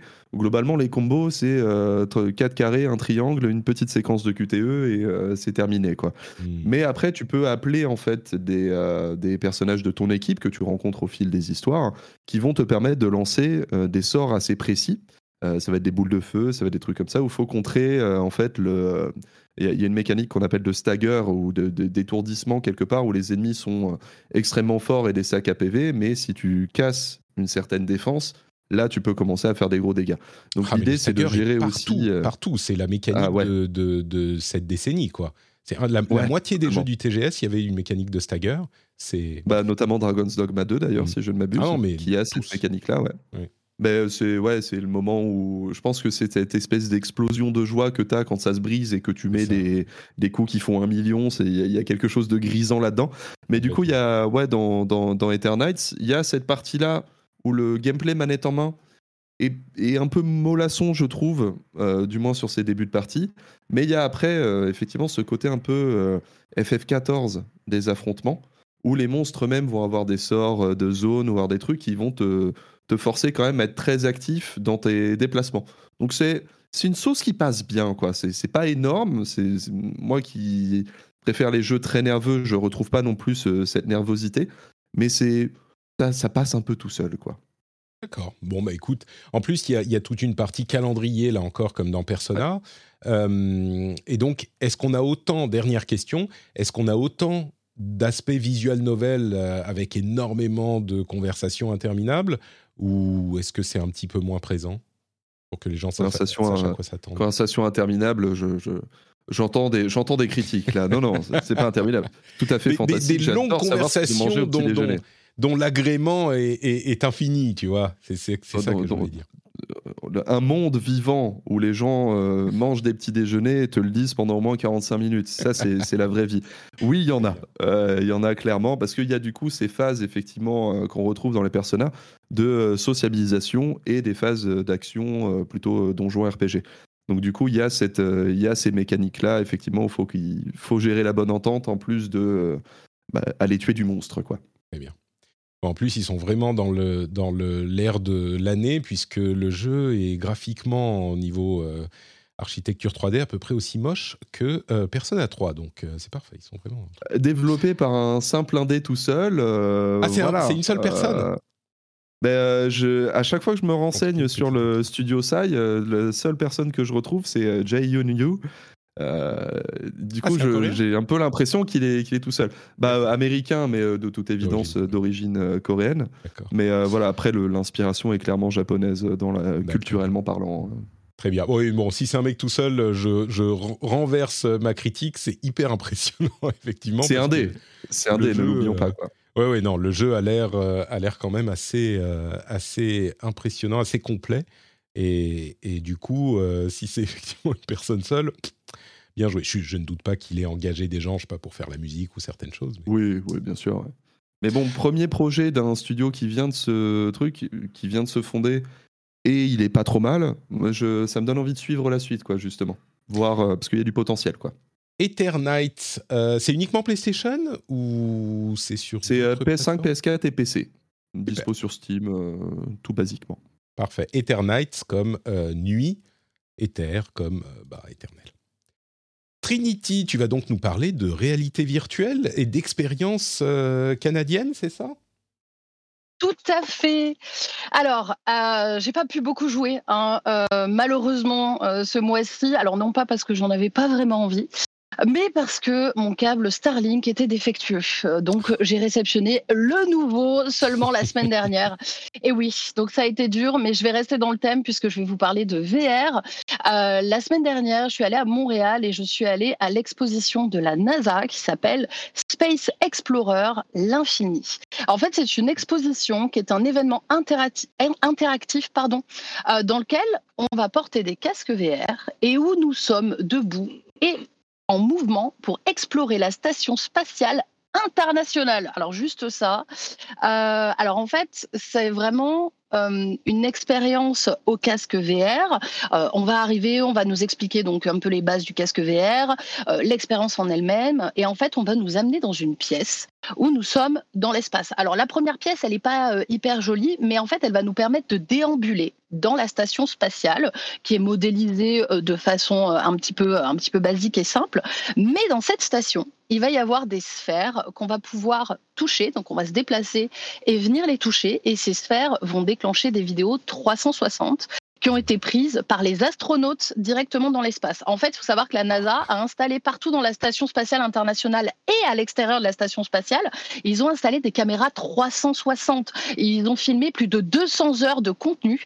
Donc on va avoir à la fois euh, des dialogues, enfin des dialogues, non, plutôt on va avoir des interactions euh, avec, euh, avec les astronautes qui nous racontent un petit peu leur quotidien, qui nous expliquent comment ils pallient à la solitude, qui nous parlent de leur peur, qui nous parlent, ça peut être n'importe quoi, qui nous montrent comment vont changer euh, tel, euh, tel truc euh, dans la station. Ou alors on voit une des femmes, d'ailleurs qui est une des femmes qui a passé le plus de temps dans l'espace hein, au monde qui nous montre comment elle fait sa séance de muscu. Mais ce qui est super bien c'est que vraiment on peut donc bouger sur nous-mêmes et voir tout ça en 360 donc c'est hyper immersif. Et je vous parle même pas des moments où on est à l'extérieur de la station. On est juste sur la station posé à un endroit euh, qui peut être différent à chaque fois, avec une vue sur la Terre, avec une vue sur la station, à différents moments de la journée. Enfin, c'était, mais euh, je, je trouve même pas les mots en fait, c'était mmh. une dinguerie. Alors à quel point? Au point que j'ai versé trois fois ma petite larme dans le casque, pour vous dire, tellement c'était intense. Bon après je suis hypersensible, hein, donc je suis désolée. j'ai tendance à surréagir, mais euh, mais c'était vraiment une, une expérience folle. Ça dure à peu près 40 minutes où on est debout. Donc on va vraiment bouger dans cette pièce euh, pour choisir. Donc on peut. Ce qui est assez intelligent, c'est qu'on ne va pas pouvoir voir toutes les vidéos. Donc on se déplace euh, et en fait ça marche par chapitre. Donc chaque chapitre, il y en a quatre ou cinq, a des a des noms précis avec des vidéos, avec des thèmes. donc on pourra pas tout voir. Si on a envie d'avoir toute l'expérience, il faudra le refaire. et en même temps, ça nous permet, comme dans un jeu, de faire des choix. On va vraiment choisir. Ok, ah je préfère aller par là-bas parce que par là-bas ça m'inspire un petit peu plus. Euh, euh, et voilà. Donc, on passe à peu près 40 minutes où on est euh, debout en train de regarder ces vidéos. Et ensuite, on finit par l'apothéose, c'est-à-dire qu'ils nous font nous asseoir dans un fauteuil hyper confortable et toujours en vidéo 360. On va avoir 10 minutes de vidéo filmée, donc déjà des interventions à l'extérieur des astronautes, mais aussi du vide spatial euh, filmé avec à partir de la station spatiale. Enfin, je vous laisse imaginer. Ah, on peut que imaginer. C'était la folie parce que euh, nous, on, est euh, avec mon avec mon chéri, on, aime tout ce qui concerne l'espace, mais on n'est pas non plus les passionnés hardcore. Et déjà, nous, ça nous a mis dans un état, mais, mais, mais de, de, ouais, c'était impressionnant. Mon conjoint, qui lui, euh, d'habitude, ressent très peu d'émotions, euh, pour une fois, m'a dit, il m'a dit, mais, euh, mais c'est vraiment l'expérience numérique la plus folle que j'ai vécue. Donc, vraiment, C'était c'était fou. Alors pour pour vous donner une idée, c'est une expérience qui coûte à peu près 35 euros par personne pour en gros une expo. Euh, et, et, pour l'instant aussi, donc pour tous ceux que j'ai hypé, euh, vu que je viens d'en parler euh, comme une folle et que, et que c'était dingue, et bien sachez que pour l'instant c'est que à Vancouver ou à Montréal. Alors, on n'est pas à l'abri que ça se débloque ailleurs parce que mmh. parce que voilà c'est quelque chose qui semble plutôt très international. Je me demande s'ils vont pas peut-être le faire en mettant peut-être un peu plus à l'honneur certains de nos astronautes. Je ne sais pas, parce que là, il y avait quand même des astronautes canadiens dedans. Après, il y avait des gens de toutes les, euh, euh, toutes les, euh, toutes les origines dans l'équipe, mais il y avait quand même pas mal de Canadiens. bref, je suis sortie de là et justement, je me suis rappelé. C'est aussi peut-être ce qui a fait que j'ai eu cette, cette pléiade pour la VR aujourd'hui, mais je me suis rappelé que la VR, selon comment elle est utilisée, euh, dans ce cadre-là, c'est vraiment hyper hyper pertinent. Euh, je, trouve que même si euh, la VR n'a pas l'essor qu'elle devrait peut-être connaître ou doit connaître dans le jeu vidéo, dans ce genre d'expérience, c'est vraiment, c'est vraiment parfait. En fait, c'est mmh. parfait. ça, ça donne en plus cette capacité d'intéresser les gens parfois à des sujets qui peuvent être un peu rébarbatifs sur le papier, finalement, si on n'est pas passionné. Et là, on se retrouve à euh, avoir envie euh, d'acheter le bouquin sur la NASA en sortant de la boutique. Quoi. Vraiment, il y avait, y avait, y avait la boutique et j'étais là. Ok, tu n'as pas de place dans le vase. C'est un bouquin à 40 euros qui raconte l'histoire de la NASA. Tu n'en as pas besoin. Pose-le de suite. Alors j'ai acheté un sticker du coup, euh, comme une bonne Yonkli pour cacher mon logo. pour cacher mon logo Apple, j'ai mis un sticker de la NASA dessus. C'est vachement plus classe mais voilà, donc ça c'était mon expérience euh, de Space Explorers, l'infini. Vous avez le site qui est, euh, qui est, disponible si vous voulez aller voir un petit peu. Bien évidemment, bah, c'est compliqué hein, de retranscrire euh, sur un site et par la parole ce que ça fait de se retrouver dans le vide interstellaire en fait. C'est une utilisation qui est hyper intéressante, évidemment. Le truc, c'est qu'elle pourrait être, pas 100%, mais elle pourrait être produite chez tout le monde qui a un casque de réalité virtuelle. Euh, J'arrive pas à voir de quel casque il s'agit, mais j'imagine que c'est des casques euh, très simples, hein, peut-être un, un, Oculus Quest 1 ou 2, un truc du genre. Ouais, euh, je pense que c'était quelque chose comme ça, mais ils, les avaient, ils avaient l'air d'être un peu pimpés parce que ah c'était des casques, euh, ils, avaient un peu plus de strap ou alors, je, parce après je connais pas hyper bien les casques VR, et ils avaient des écouteurs, des, un casque intégré avec. Donc bah, j'ai l'impression que c'est peut-être quelque euh, chose qui. Sur ouais. ou le deux, je crois qu'il y, en a, je sais plus. Bref. Mais, mais dans tous les cas, ce que je veux dire, c'est qu'on pourrait en fait avoir cette expérience à la maison finalement. Peut-être qu'ils devraient le vendre, ce truc, ou peut-être qu'ils ont envie de vous amener pour que vous ayez l'expérience complète. Mais, euh, mais, mais oui, c'est. Alors, on m'a dit. Oui. Pardon, vas-y, puisque justement, je rebondissais sur ce que tu disais avant que j'oublie. Alors, apparemment, un de mes modérateurs m'en a parlé et m'a dit qu'il y avait déjà la possibilité de visiter en 360 la station internationale avec le casque VR. Il y a quelque chose qui est dispo quelque part parce que lui l'a fait. Voilà, oh pour ceux qui ne peuvent pas venir à Montréal ou à Vancouver. Il faut que je ressorte mon Quest, mon Quest 1 qui est plus mis à jour, ça m'énerve beaucoup. Mais euh, dispo sur Quest, nous dit-on dans la, dans la chat room. Euh, bah, je vais ressortir mon Quest et puis on va essayer de, de voir ça. Euh, mais du coup, je regardais des photos là et c'est le MetaQuest 2. Hein, c'est le MetaQuest 2, d'accord. ce, qui est, ce qui est marrant aussi, c'est que c'est des vidéos 360 et pas des environnements en 3D. Donc, c'est vraiment une utilisation qui est relativement simple. C'est juste de la vidéo 360 du, de la VR. Mais merci, écoute, en tout cas, ça donne vachement envie ce, que, ce dont tu nous parles là.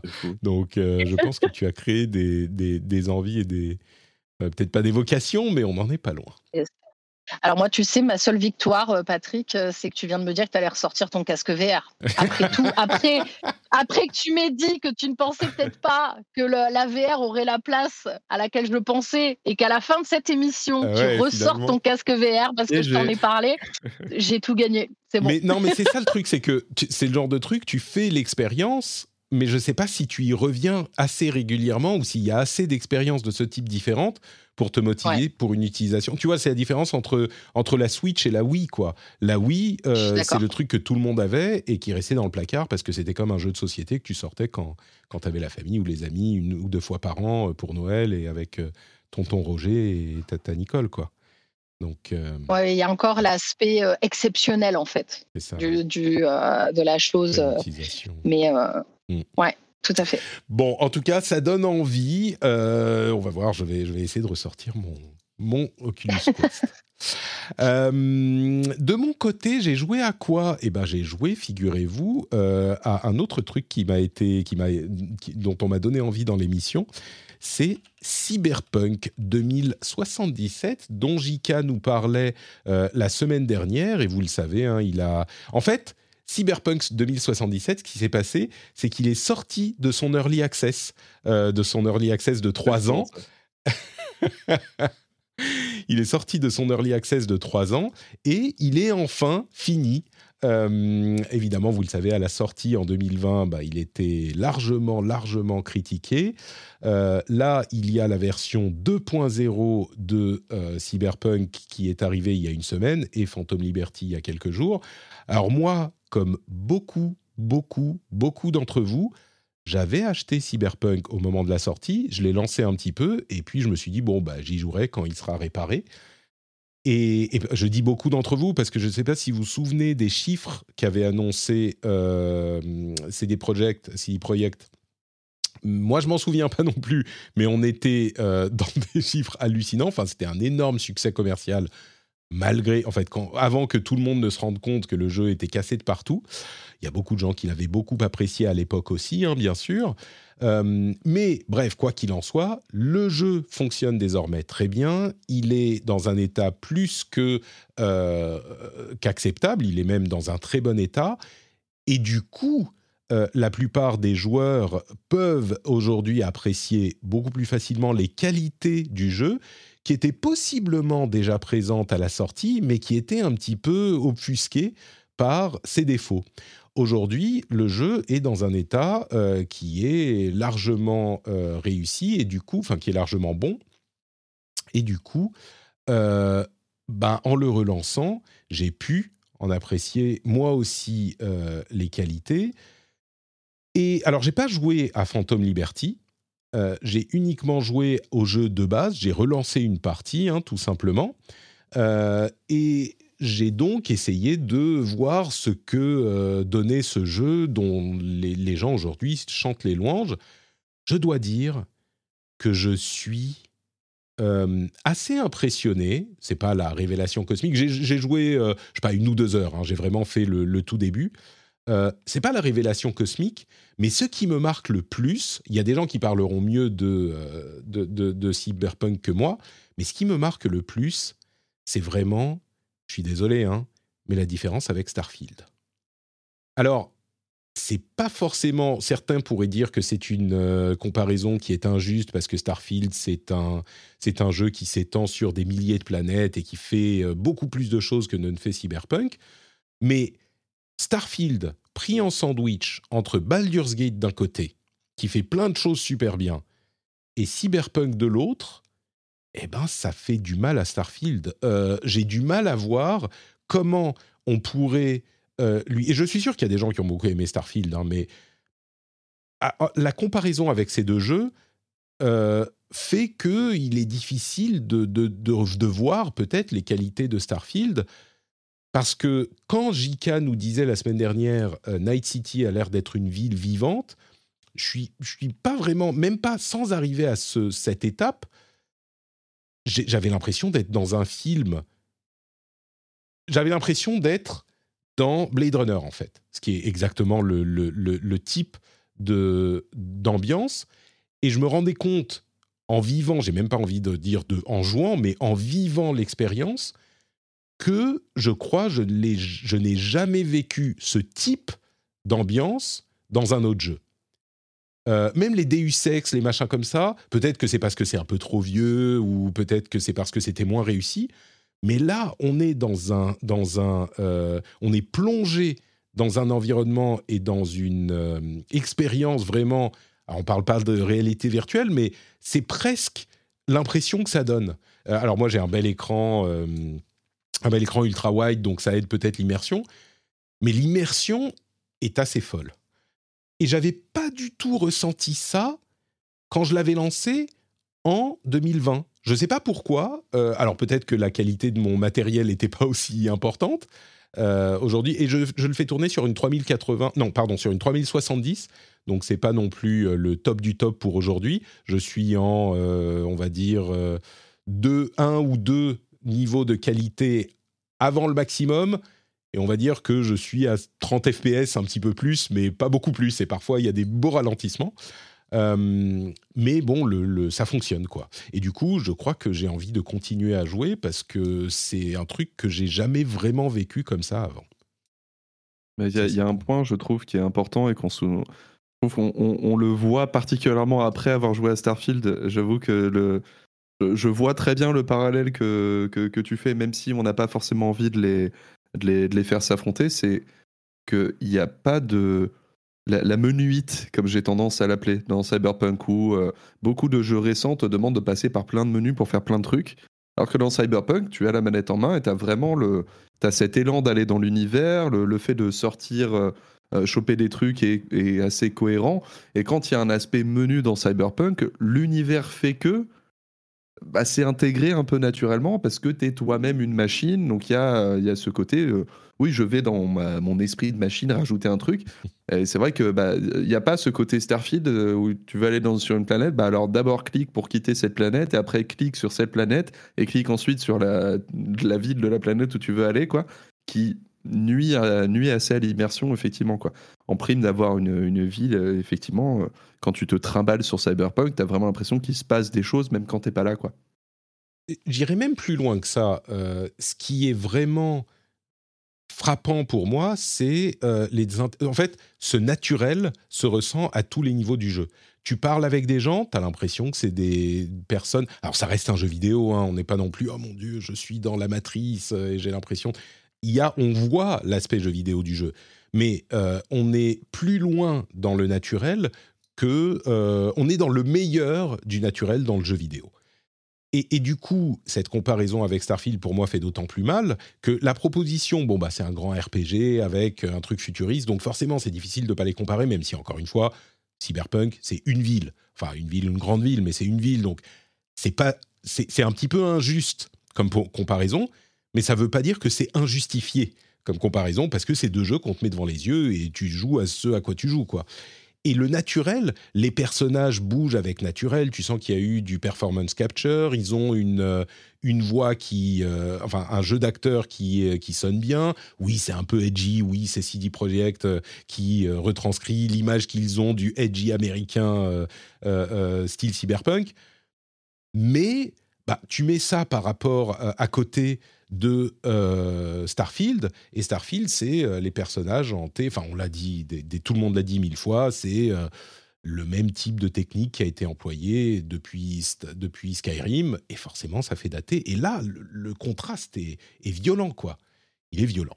Donc je ne doute pas que Starfield ait beaucoup de qualités aussi, mais on est peut-être dans cette situation dans laquelle on était pour Cyberpunk en 2020, il y a des problèmes, et je ne parle pas que des bugs, hein, mais peut-être que cette comparaison fait que on a du mal à aller au-delà euh, de ce contraste pour trouver les qualités de Starfield, dont certains euh, vantent euh, vraiment les qualités, et, c'est un jeu que certains adorent. Mais c'est juste que quand tu vois ça à côté, bah, comme on disait dans la chat room, il y a quelqu'un qui disait bah, J'ai joué 5 heures à Starfield, j'ai arrêté, j'ai relancé Cyberpunk. C'est l'impression que Bref, il n'avait pas besoin de ça, le pauvre, le pauvre Starfield. La, sortie de Cyberpunk 2.0, c'était un coup de poignard en plus que j'avais pas vu venir. Mais bon. Donc j'ai joué à ça, j'ai également joué à Street Fighter 6 avec le nouveau personnage euh, Aki qui est, qui est sorti. Euh, c'est pas mon truc, Aki en fait. Je me suis rendu compte que vraiment c'est un style de gameplay euh, qui est pas du tout pour moi. Donc euh, j'ai joué un petit peu et puis euh, je l'ai laissé de côté. Je vais retourner sur ma, Manon chérie. Euh, et donc ce nouveau perso, il est, mais il est bien bizarre comme on nous l'avait promis, mais j'ai pas l'impression que ça soit mon style de perso. et puis à côté de ça, je joue évidemment à Overwatch 2 tout le temps. je ne sais pas si j'ai besoin de répéter encore une fois. Pardon? Je dis pour changer. pour changer, exactement. Street Fighter et Overwatch, c'est des constantes. Vous savez, il y, a des gens qui disent, euh, mon ami Jeff Kanata, euh, podcaster anglophone, qui dit, il y a, des, y a un, les jeux auxquels euh, on joue et il y a les jeux auxquels on est marié, vers lesquels on revient tout le temps. Et ben Overwatch 2, c'est mon jeu marié. je suis, on est marié depuis 2016 et bah, je ne l'abandonne jamais vraiment. Mais j'ai oublié de citer Destiny, c'est vrai. Il y a, bon, disons que j'ai une, une morale un petit peu différente des vôtres. Peut-être je suis marié à Street Fighter, à Overwatch, à Destiny. Il y en a plusieurs, c'est vrai, c'est vrai. Je fais des allers-retours, mais on s'aime tous. C'est très, très sain tout ça. Euh, mais je voulais rementionner un truc que j'avais déjà dit. Euh, les nouveaux persos d'Overwatch 2, ça fait euh, depuis le lancement d'Overwatch 2 qu'on n'a pas eu un homme 6 comme personnage principal. Il y a eu 6 persos depuis le lancement il y a eu que des femmes avec un qui est, il est bi, je crois, Lifeweaver. Et, euh, et je le note parce que bah, ça n'a pas fait scandale, ça n'a pas fait de, Comment dire On n'a pas entendu les gamers s'énerver. Peut-être qu'ils ont l'habitude avec Overwatch, ils ont abandonné euh, l'idée de, critiquer le truc. Mais on dit souvent quand il y a des scandales et des problèmes euh, dans la communauté des, jeux vidéo, bah là, voilà, ils peuvent se taire et rester assis et ils le font et c'est très bien. Et vraiment, depuis le lancement du jeu, il y a eu que des femmes et un bi. Donc, euh, et c'est cool, et personne n'en fait un, tout un plat. Comme quoi, voilà, ça peut se passer très bien aussi. Bon, on le savait depuis quelques temps quand même. Ça évolue. Ça évolue petit à petit, petit à petit. Gardez espoir, c'est ça que je veux dire en fait. Gardez espoir, tous et toutes. On n'a pas l'impression quand on regarde les choses au quotidien, mais peu à peu, les choses changent, je vous le promets. Et Overwatch 2 en est la preuve. Enfin, Overwatch 2 les réactions ou l'absence de réaction face à Overwatch 2. Bon, c'est tout pour les jeux auxquels on a joué ces derniers temps. Et du coup, quelques petites news rapidos. Euh, d'abord, FC, euh, non, c'est comment il s'appelle? EA Football Club, euh, EA Soccer FC, non, comment il s'appelle? EA Sports Club, je EA Sports FC 2024. Il y, a Sports dedans, je crois. Ouais. EA Sports FC. Bref, il arrive, euh, il sort là maintenant tout de suite. Euh, alors c'est FIFA, hein, évidemment, mais euh, au-delà du fait que le nouveau FIFA, qui ne s'appelle pas FIFA parce qu'ils n'ont plus la licence de la FIFA, mais qui est quand même exactement le même jeu que FIFA, arrive. et ben un truc qui est marrant, c'est que EA a retiré de la vente tous les jeux FIFA. Tous. ils ont été discrets mais quel coup de. Alors évidemment, ils n'ont plus la licence, hein, j'imagine qu'ils sont bien obligés. Mais, euh, mais c'est quand même rigolo, quoi. Quand même rigolo. Bon, vu que c'était le même jeu euh, reskiné euh, tous les trois ans, finalement, on en a perdu tous les ans. tous les trois ans, tous les ans. il arrive le 29, donc demain au moment où on enregistre. Donc voilà, eSports FC. et du coup, ça règle un petit peu le problème, vu qu'il n'y a pas de jeu FIFA. Quand euh, Mamie Gertrude va aller euh, à la Fnac euh, ou chez Micromania pour demander le FIFA pour son, son, sa petite fille, eh ben il y aura pas d'autres jeux, donc tu peux pas te tromper du coup. c'est plus simple. Tu dis, bah voilà, il s'appelle eSports FC, c'est celui cette année. Il n'y a pas de question, est-ce qu'il vaut mieux prendre FIFA? Oui, mais celui-là, c'est FIFA 2023. Non, non, il faut FC 2024. Ah, hein, il n'y a que FC 2024. Voilà. Euh, je voudrais vous, dire un mot de, euh, du projet Odyssée de Tev, Tev ici Japon, euh, qui est un YouTuber qui, qui, compte sa vie au Japon et qui a différents projets depuis des années maintenant, qui a été contacté par un, par un spectateur de, ses, de sa chaîne, qui s'appelle Ludovic, qui a une collection de jeux vidéo absolument invraisemblable avec des milliers et des milliers de consoles et de jeux et euh, il ne peut plus l'utiliser. Mais quand je dis des milliers, c'est un entrepôt euh, de, de, de, jeux plein à craquer, et il peut plus l'utiliser, il peut plus la compléter, il peut pas, il veut pas la vendre. Enfin, il avait le choix de la vendre ou de la donner à quelqu'un. Et donc, Tev s'est engagé euh, avec son équipe à créer un musée du jeu vidéo pour héberger cette collection-là et continuer à la développer évidemment. Mais il y a des trucs de fou. et donc, bref, il a lancé un Kiss Kiss Bang Bang qui a évidemment largement atteint son objectif déjà, qui est en train de, euh, de, naviguer vers le million d'euros de, euh, levée de fonds, euh, qui devrait donc créer un musée du jeu vidéo. Alors je ne sais plus où exactement, c'est en région parisienne. Euh, mais donc le projet est d'ores et déjà euh, réalisé, enfin atteint. la somme est a priori atteinte au moins pour le musée en dur, et puis il y aura des, stretch goals évidemment. Ils l'ont atteint très vite. Hein, ils l'ont atteint si vite qu'ils ont fait cracher la plateforme KissKissBankBank. Hein. Moi, quand on m'en a parlé, j'ai essayé d'aller sur la page et c'était pas possible. C'était juste oui, impossible ça. de charger la page. Ils ont, ils ont, ils ont tout cassé en fait, euh, bah, comme d'habitude, euh, très engagés, euh, communauté très engagée. Ils sont arrivés, ils ont dû arriver à 50 000 dessus. le truc a rien compris quoi. Exactement. et du coup, je, vais, je, mettrai dans la newsletter bah, les liens vers tout, enfin, tous les sujets importants dont on a parlé aujourd'hui évidemment, mais également, alors c'est pas très difficile, hein, c'est le projet Odyssey sur KissKissBankBank, mais je vous mettrai le lien vers ça. Et je vous encourage à aller y jeter un coup d'œil. Euh, il y a plusieurs musées du jeu vidéo qui sont euh, en travaux, ou, enfin en, cours d'élaboration. Celui-là a l'air vraiment intéressant. Et puis vous pouvez le financer aussi. Donc euh, n'hésitez pas à aller regarder. Ça a l'air d'être un très beau projet. Et moi, maintenant que le site est disponible, eh ben, je, vais, je vais contribuer également. Bah, surtout qu'ils ont, je, rebondis, mais surtout que la collection est énorme, euh, mais ils ont l'air de dire, donc je suppose qu'ils avancent pas ça par hasard, que ce serait l'une des plus grandes collections au monde euh, de, consoles et de, jeux vidéo. En tout cas, c'est ce que j'ai lu. Hein. Euh, donc, euh, ça doit être, ouais, effectivement, un sacré hangar qu'il a parce que je pense pas qu'ils avancent cette affirmation-là sans raison. Et ce sera en France, vous imaginez, c'est génial. c'est vraiment impressionnant. Je vous encourage, même si vous voulez pas contribuer, je vous encourage à aller regarder la vidéo où il ne montre qu'une partie de la collection. et je pense qu'il n'y a aucune entité non étatique, entre guillemets, euh, qui a autant de, produits et surtout autant de matériel. Parce qu'ils ne se contentent pas d'avoir une GameCube et euh, une Master System ou ce genre de choses. Ils ont plusieurs versions, non seulement des versions de développement, mais des éditions spéciales, des euh, éditions rares, des, de, chaque console. On a des, des, Super NES empilées les unes sur les autres, mais il y en a genre 30, quoi. C'est vraiment, vraiment impressionnant. Et oui, je ne connais pas du tout ce milieu, mais j'ai du mal à imaginer que, au-delà des jeux, il y ait une collection aussi impressionnante quelque part, peut, possiblement dans le monde euh, de consoles. Parce que avoir tous les jeux, c'est possible, mais avoir 50 euh, versions de la même console, alors l'intérêt est peut-être limité, mais, euh, mais ça, je pense que c'est beaucoup plus rare.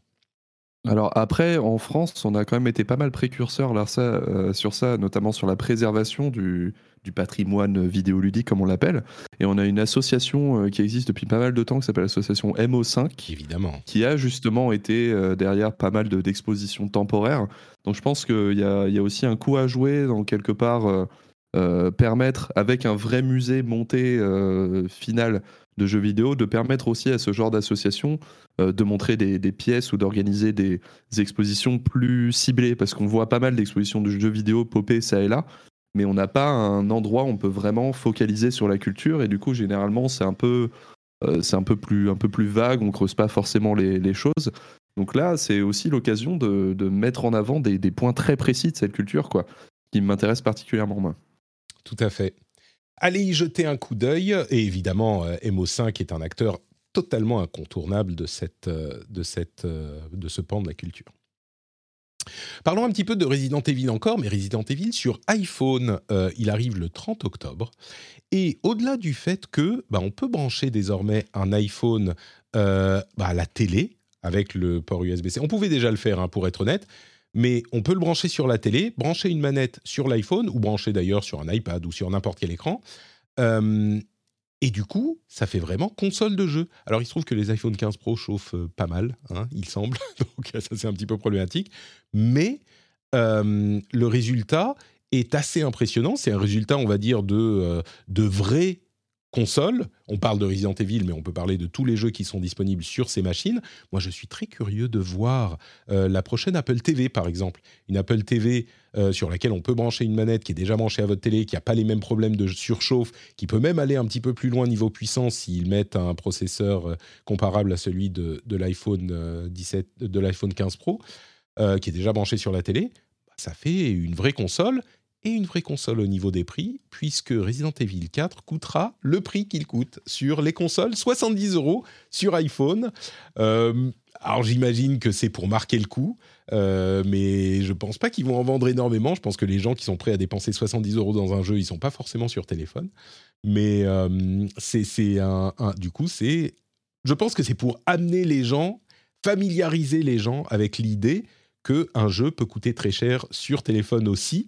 Euh, et je me demande si c'est pas Apple qui a dit non, non, mais mettez-le à 70. Mettez-le. On vous fera genre de la pub ici et là, genre compensation financière, euh, partenariat commercial. Vous inquiétez pas. Mettez-le à 70. Euh, on vous paye le développement, ça vous coûte rien. Vous verrez d'ici quelques temps, ces jeux-là vont arriver, tout le monde va commencer à en acheter. Quand ils seront disponibles, parce que là, pour le coup, développé pour iPhone, on peut utiliser les jeux iPhone sur Mac. Donc, de fait, très facilement, on peut avoir Resident Evil Village sur Mac. Je disais 4, non, c'est Village, hein, c'est le 8 euh, dont je parle évidemment. Et puis sur euh, Apple TV ou ce genre de choses, je pense que ça va arriver. Donc euh, maintenant, vous... c'est pour ça que je suis pas choqué par le prix, moi, parce que s'il y a un, aspect cross-platform où tu peux le, le, balancer aussi bien sur ton PC que sur Apple TV, que sur iPhone, etc. je trouve pas ça super choquant de, payer le, le, prix complet au final, quoi. À ce stade, il n'est pas encore dispo sur Mac. Hein. Euh, ouais, par contre, c'est le souci, c'est que pour l'instant, euh, ils ont l'air en plus de vouloir faire une, euh, une espèce de. Il y aura de la cross progression, mais ce sera pas cross buy, machin, c'est non. Et c'est que sur iPhone 15 Pro. Je crois pas qu'il hmm. tourne sur iPhone 15 normal ou iPhone 14 Pro ou ce genre de choses. Si, si je ne me trompe pas. Hein, mais... Ouais. Bon. Activision Blizzard. alors, il se passe deux choses. Activision Blizzard racheté par Microsoft la CMA en Angleterre dit oui a priori. Donc il prévalide le nouveau projet, vous savez, avec euh, les droits de streaming qui vont à Ubisoft dans le monde entier.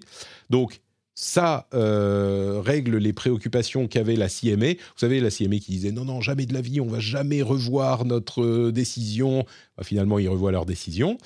Euh, et la validation finale, ça devrait être une formalité a priori. Ça devrait arriver dans les trois semaines qui viennent, même possiblement dans les deux semaines qui viennent. Même si dans cette histoire, il faut plus jamais dire euh, jamais parce que on ne sait jamais. Et de l'autre côté de l'Atlantique, la FTC a relancé sa procédure administrative qui avait été interrompue suite à la décision de justice qui donnait raison à Microsoft pour le rachat. La FTC avait arrêté son euh, processus administratif. Il le relance. Qu'est-ce que ça veut dire? Ça veut dire que si en interne, ils réussissent à justifier leur, euh, leur blocage du rachat, eh bien, ils pourront retourner devant les tribunaux au niveau fédéral pour faire bloquer le rachat, ça ne sera pas avant décembre ou janvier, et donc, a priori, le rachat aurait déjà, aura déjà été acté, il aura déjà eu lieu. Donc ça veut dire que si la FTC va au bout, et qu'elle réussit à gagner en procès là où elle a déjà perdu, eh bien, elle pourrait forcer la reséparation des deux entités. Je vous cache pas que c'est très très peu probable parce que euh, bon bah voilà ça a été partout euh, euh, jugé comme un rachat valide, contrairement à ce que disait la, FTC. Mais dans cette histoire, il ne faut jamais dire jamais, parce qu'on ne sait jamais. Aussi, si les deux dernières années nous ont appris quelque chose, c'est bien ça. Donc voilà, d'un côté ça passe, d'un autre côté ça passe moins, mais a priori ça devrait quand même passer et rester euh, malgré ce que fait la, FTC. Et entre parenthèses, Jim Ryan devrait quitter la présidence de Sony euh, en mars 2024 fait 30 ans qu'il est chez Sony, je comprends qu'il veuille aller à la retraite. C'est le bon moment, je crois. Milieu de la génération, il a bien établi euh, sa victoire avec la PlayStation 4 et la PlayStation 5 surtout, euh, enfin l'a confirmé avec la PlayStation 5. Il va laisser sa place pour que quelqu'un euh, puisse lancer, commencer à vraiment préparer le lancement de la prochaine gêne. Ça me paraît tout à fait logique tout ça. Je me demande qui va prendre sa place. Peut-être, c'est qui? C'est Hearst qui est à la tête des PlayStation Studios. Euh, tout à fait. Ouais. Et puis quelques autres petites news. On commence à avoir les impressions sur Alan Wake 2. C'est pas en octobre aussi, Alan Wake 2 euh, Si, de mémoire, si. c'est n'importe quoi la période. n'importe quoi. Ça va commencer. Le 27 octobre, me dit-on dans la chatroom, merci. Euh, les, les, impressions sont très positives à ce stade. Ils ont joué, je crois, trois heures, les, les testeurs. Euh, très positives, là encore. C'est du Alan Wake euh, comme ce qu'on en attend. Euh, on a aussi Counter-Strike 2 qui est disponible depuis hier, qui remplace euh, CSGO. Donc euh, voilà, un gros changement pour les gens qui sont fans de CS. Un rien à foutre pour les gens qui ne jouent pas à CS. Euh, les amateurs apprécieront. Mais écoute, je CS, c'est comme Dota, c'est comme League, c'est comme même Overwatch. même si Overwatch est peut-être touche plus large mais moins profond, c'est des jeux. Si t'es dedans, c'est comme même Destiny c'est ce genre de jeu auquel tu es marié. Si tu es marié, bah forcément, chaque changement euh, t'importe énormément. T'es pas marié, euh, tu t'en fous, quoi. Pas... On est d'accord. On est d'accord, très bien. Ok, non, mais parce que tu vois, tu me jettes sous le bus, mais, euh, mais t'es dans le même. ah, mais, c'est pour ça que je disais ça, quoi. C'est vraiment genre les, les, amateurs apprécieront, quoi. C'est. Ah, les amateurs de CS, très quand bien, est... oui, voilà, tu vois. On est d'accord. Euh, vous voulez pas reprendre un petit peu de Street Patrick euh, euh, Ubisoft a commencé à travailler sur The Division 3. EA a commencé à travailler sur la suite de Star Wars Jedi Survivor. Rien de bien surprenant. Un truc plus surprenant, c'est que Sega a annulé Hyenas. Vous connaissez ce jeu de, enfin c'était un jeu service FPS ou TPS, je sais plus, 3 contre 3. Enfin, le truc qui coche toutes les cases de euh, la réussite commerciale assurée. Ils ont fait une bêta, ça a sans doute pas provoqué un engouement incroyable, et donc le jeu est annulé. On arrête les frais. Je peux le comprendre. C'est c'est euh, pas euh, ceux qui avaient fait Alien Isolation, je crois. C'est Creative Assembly, je crois? Je crois que c'est oui. Ouais, c'est ça. Oui, hmm. Ouais, d'accord. Oui, oui, c'est ça, c'est ça. Ok. Euh, oui, oui, bah écoutez, oui, euh, j'ai vu ça, j'ai vu passer la, la news. Euh, Kayane l'a relayée en fait tout à l'heure. elle disait que oui, le jeu avait été annulé. Ça, doit être, c'est toujours compliqué, je pense, pour une équipe quand tu as bossé aussi longtemps sur un jeu et qu'on te l'avorte dans l'œuf comme ça, hmm. même pas dans l'œuf parce que là, il était quand même plus proche de la fin, je pense, que du début. mais ouais, compliqué c'est le, le, fait de combattre le comment s'appelle sunk cost fallacy. C'est tu dis mais on est presque au bout, euh, peut-être qu'il faut continuer le développement. Là, il est presque fini.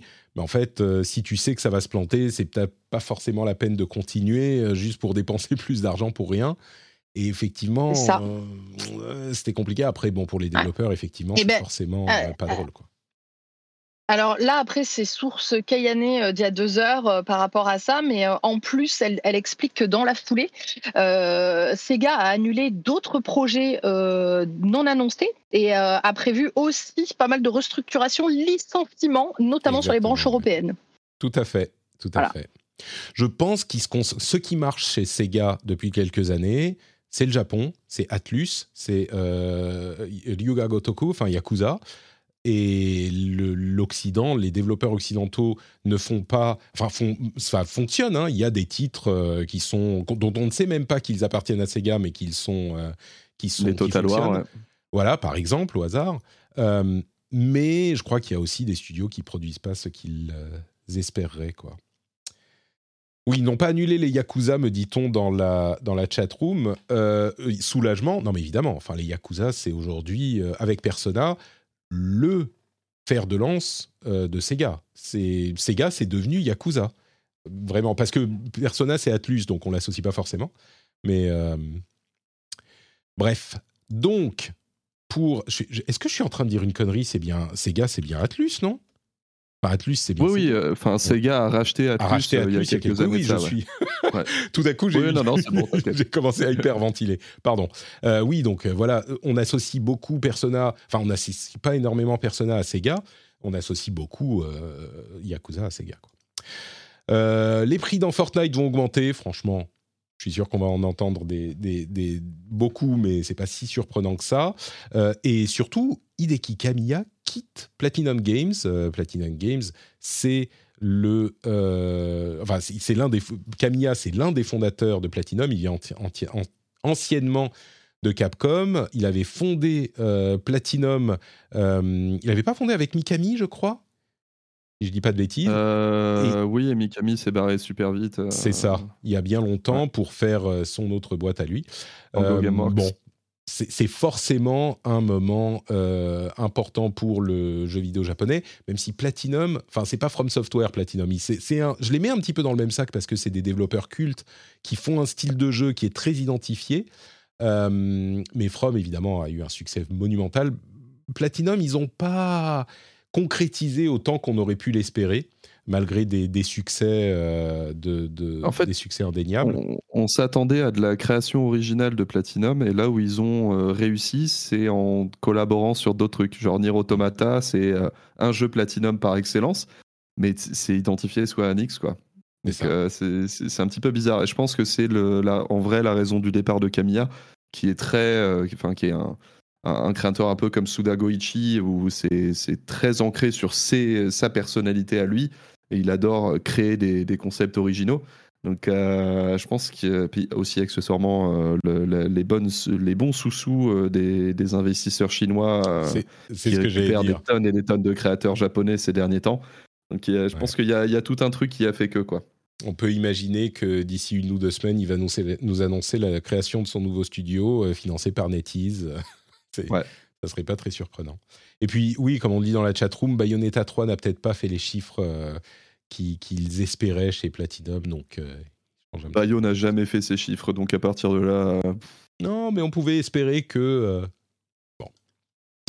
euh, et puis dernière chose, du côté de Netflix, on a eu deux annonces de euh, d'adaptation en animé de jeux vidéo. D'une part, Devil May Cry.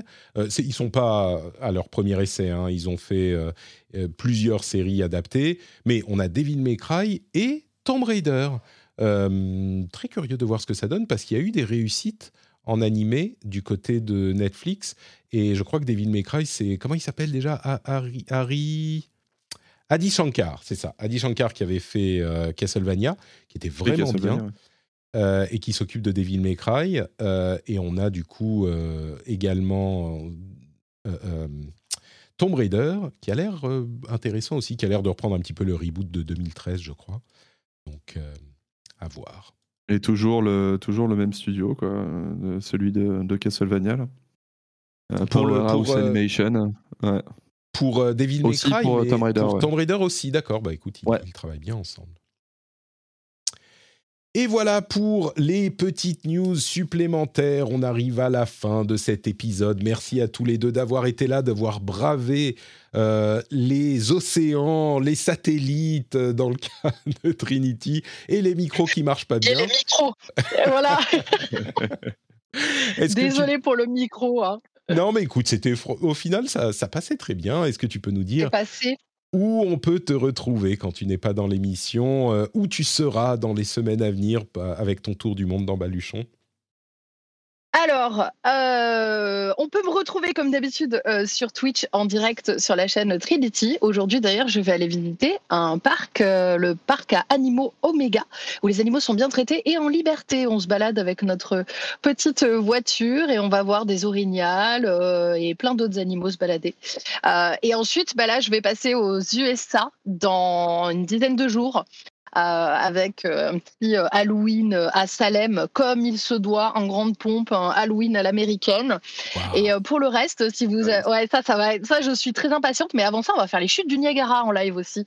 Donc ça va être, ça va être cool, pas mal de choses. Et pour ceux qui ont envie de suivre un petit peu, qui n'ont pas le temps d'être là en live, eh bien, il y a mon site trinitrip.fr sur lequel référencé, sont référencés plutôt tous mes articles. et on peut retrouver toute l'aventure quand on pas le temps de regarder en direct. il y aura du jeu vidéo aussi. J'ai déjà installé des monologistes. Ah, le premier jeu que j'ai installé avec ma Starlink, j'ai installé un jeu d'horreur, comme tu t'en doutes. Ah, donc prépare-toi, le prochain épisode, je te fais un récap de tous les jeux d'horreur que je n'avais pas fait, euh, comme d'habitude. Magnifique. Euh, et quand est-ce que tu passes, euh, tu commences à aller vers l'ouest et où tu vas devoir te réveiller plus tôt à chaque épisode jusqu'au moment où tu vas dire Bon, Patrick, ça, ah. va là, ça suffit. c'est sympa, mais euh, alors en fait, là, ça va. Je suis, normalement, je suis encore à peu près euh, trois semaines, un mois dans l'Est, euh, voilà, dix jours au Canada, et ensuite je vais dans l'Est américain, donc je serai encore sur le même fuseau. Donc là, ça devrait aller. Et ensuite, je vais commencer à prendre la route 66, je pense, d'ici un mois et demi. Un mois et demi, deux mois. Et, et là, par contre, le décalage horaire va se faire sentir. Alors, je pense que ça va dépendre des fuseaux. Donc, je te dirai un petit peu en fonction de là où je suis, parce que, ouais, à Los Angeles, c'est 9 heures de décalage. Donc, je vous adore, hein, vraiment. J'adore cette émission. Je peux me lever à 5 heures comme aujourd'hui. Bon, me lever à 2 heures du matin, c'est une autre histoire. Je comprends, je comprends. Merci. On suivra ça évidemment sur le site et sur la chaîne Twitch. Et on mettra le lien vers ton compte Twitter dans les notes de l'émission. Otaksu, est-ce que toi tu commences ton voyage vers euh, l'est ou vers l'ouest ou est-ce que euh, tu restes bien tranquille sur ta chaîne YouTube? Moi, je, voyage en 2037 euh, en testant du Wi-Fi 7 et, toutes ces choses absolument magnifiques. évidemment, je, n'ai pas besoin de voyager physiquement quand l'esprit part aussi loin. c'est bien connu. Euh, non, moi, je, reste tranquillement sur mon petit youtube.com slash otaksu euh, pour euh, faire mes tests high-tech et sur legrandpop.fr pour parler plus de, pop culture, où je viens de sortir ma, mon article critique de Sex Education, la série Netflix qui vient de se terminer, qui est juste, juste parfaite, quoi. J'en entends beaucoup de bien. Il faudra que j'aille lire cet article parce que c'est, je, crois que j'avais regardé genre un épisode et j'avais pas vraiment accroché, mais j'en entends tellement de bien. Que les premières, le premier épisode et la première saison peuvent être un peu, peut être un peu trompeuses parce que les gens avaient l'impression que ça allait être une série pour ados. Euh, qui allait parler de sexe euh, librement, mais série pour ados. Alors qu'en fait, non, c'est une série pour vraiment un peu tout le monde, quoi. C'est-à-dire que tu as la perspective ado, mais tu as aussi la perspective adulte, et tu as énormément de, euh, de sujets euh, forts traités avec un côté humour british euh, vraiment, vraiment bien fichu. Donc non, je te, je te recommanderais d'essayer au moins sur trois épisodes. si t'accroches pas, t'accroches pas évidemment, mais c'est une série qui fait chaud au cœur véritablement. D'accord, très bien. Bon, bah, le grand pop et puis la chaîne Otaxu, évidemment, sur YouTube. Merci à toi.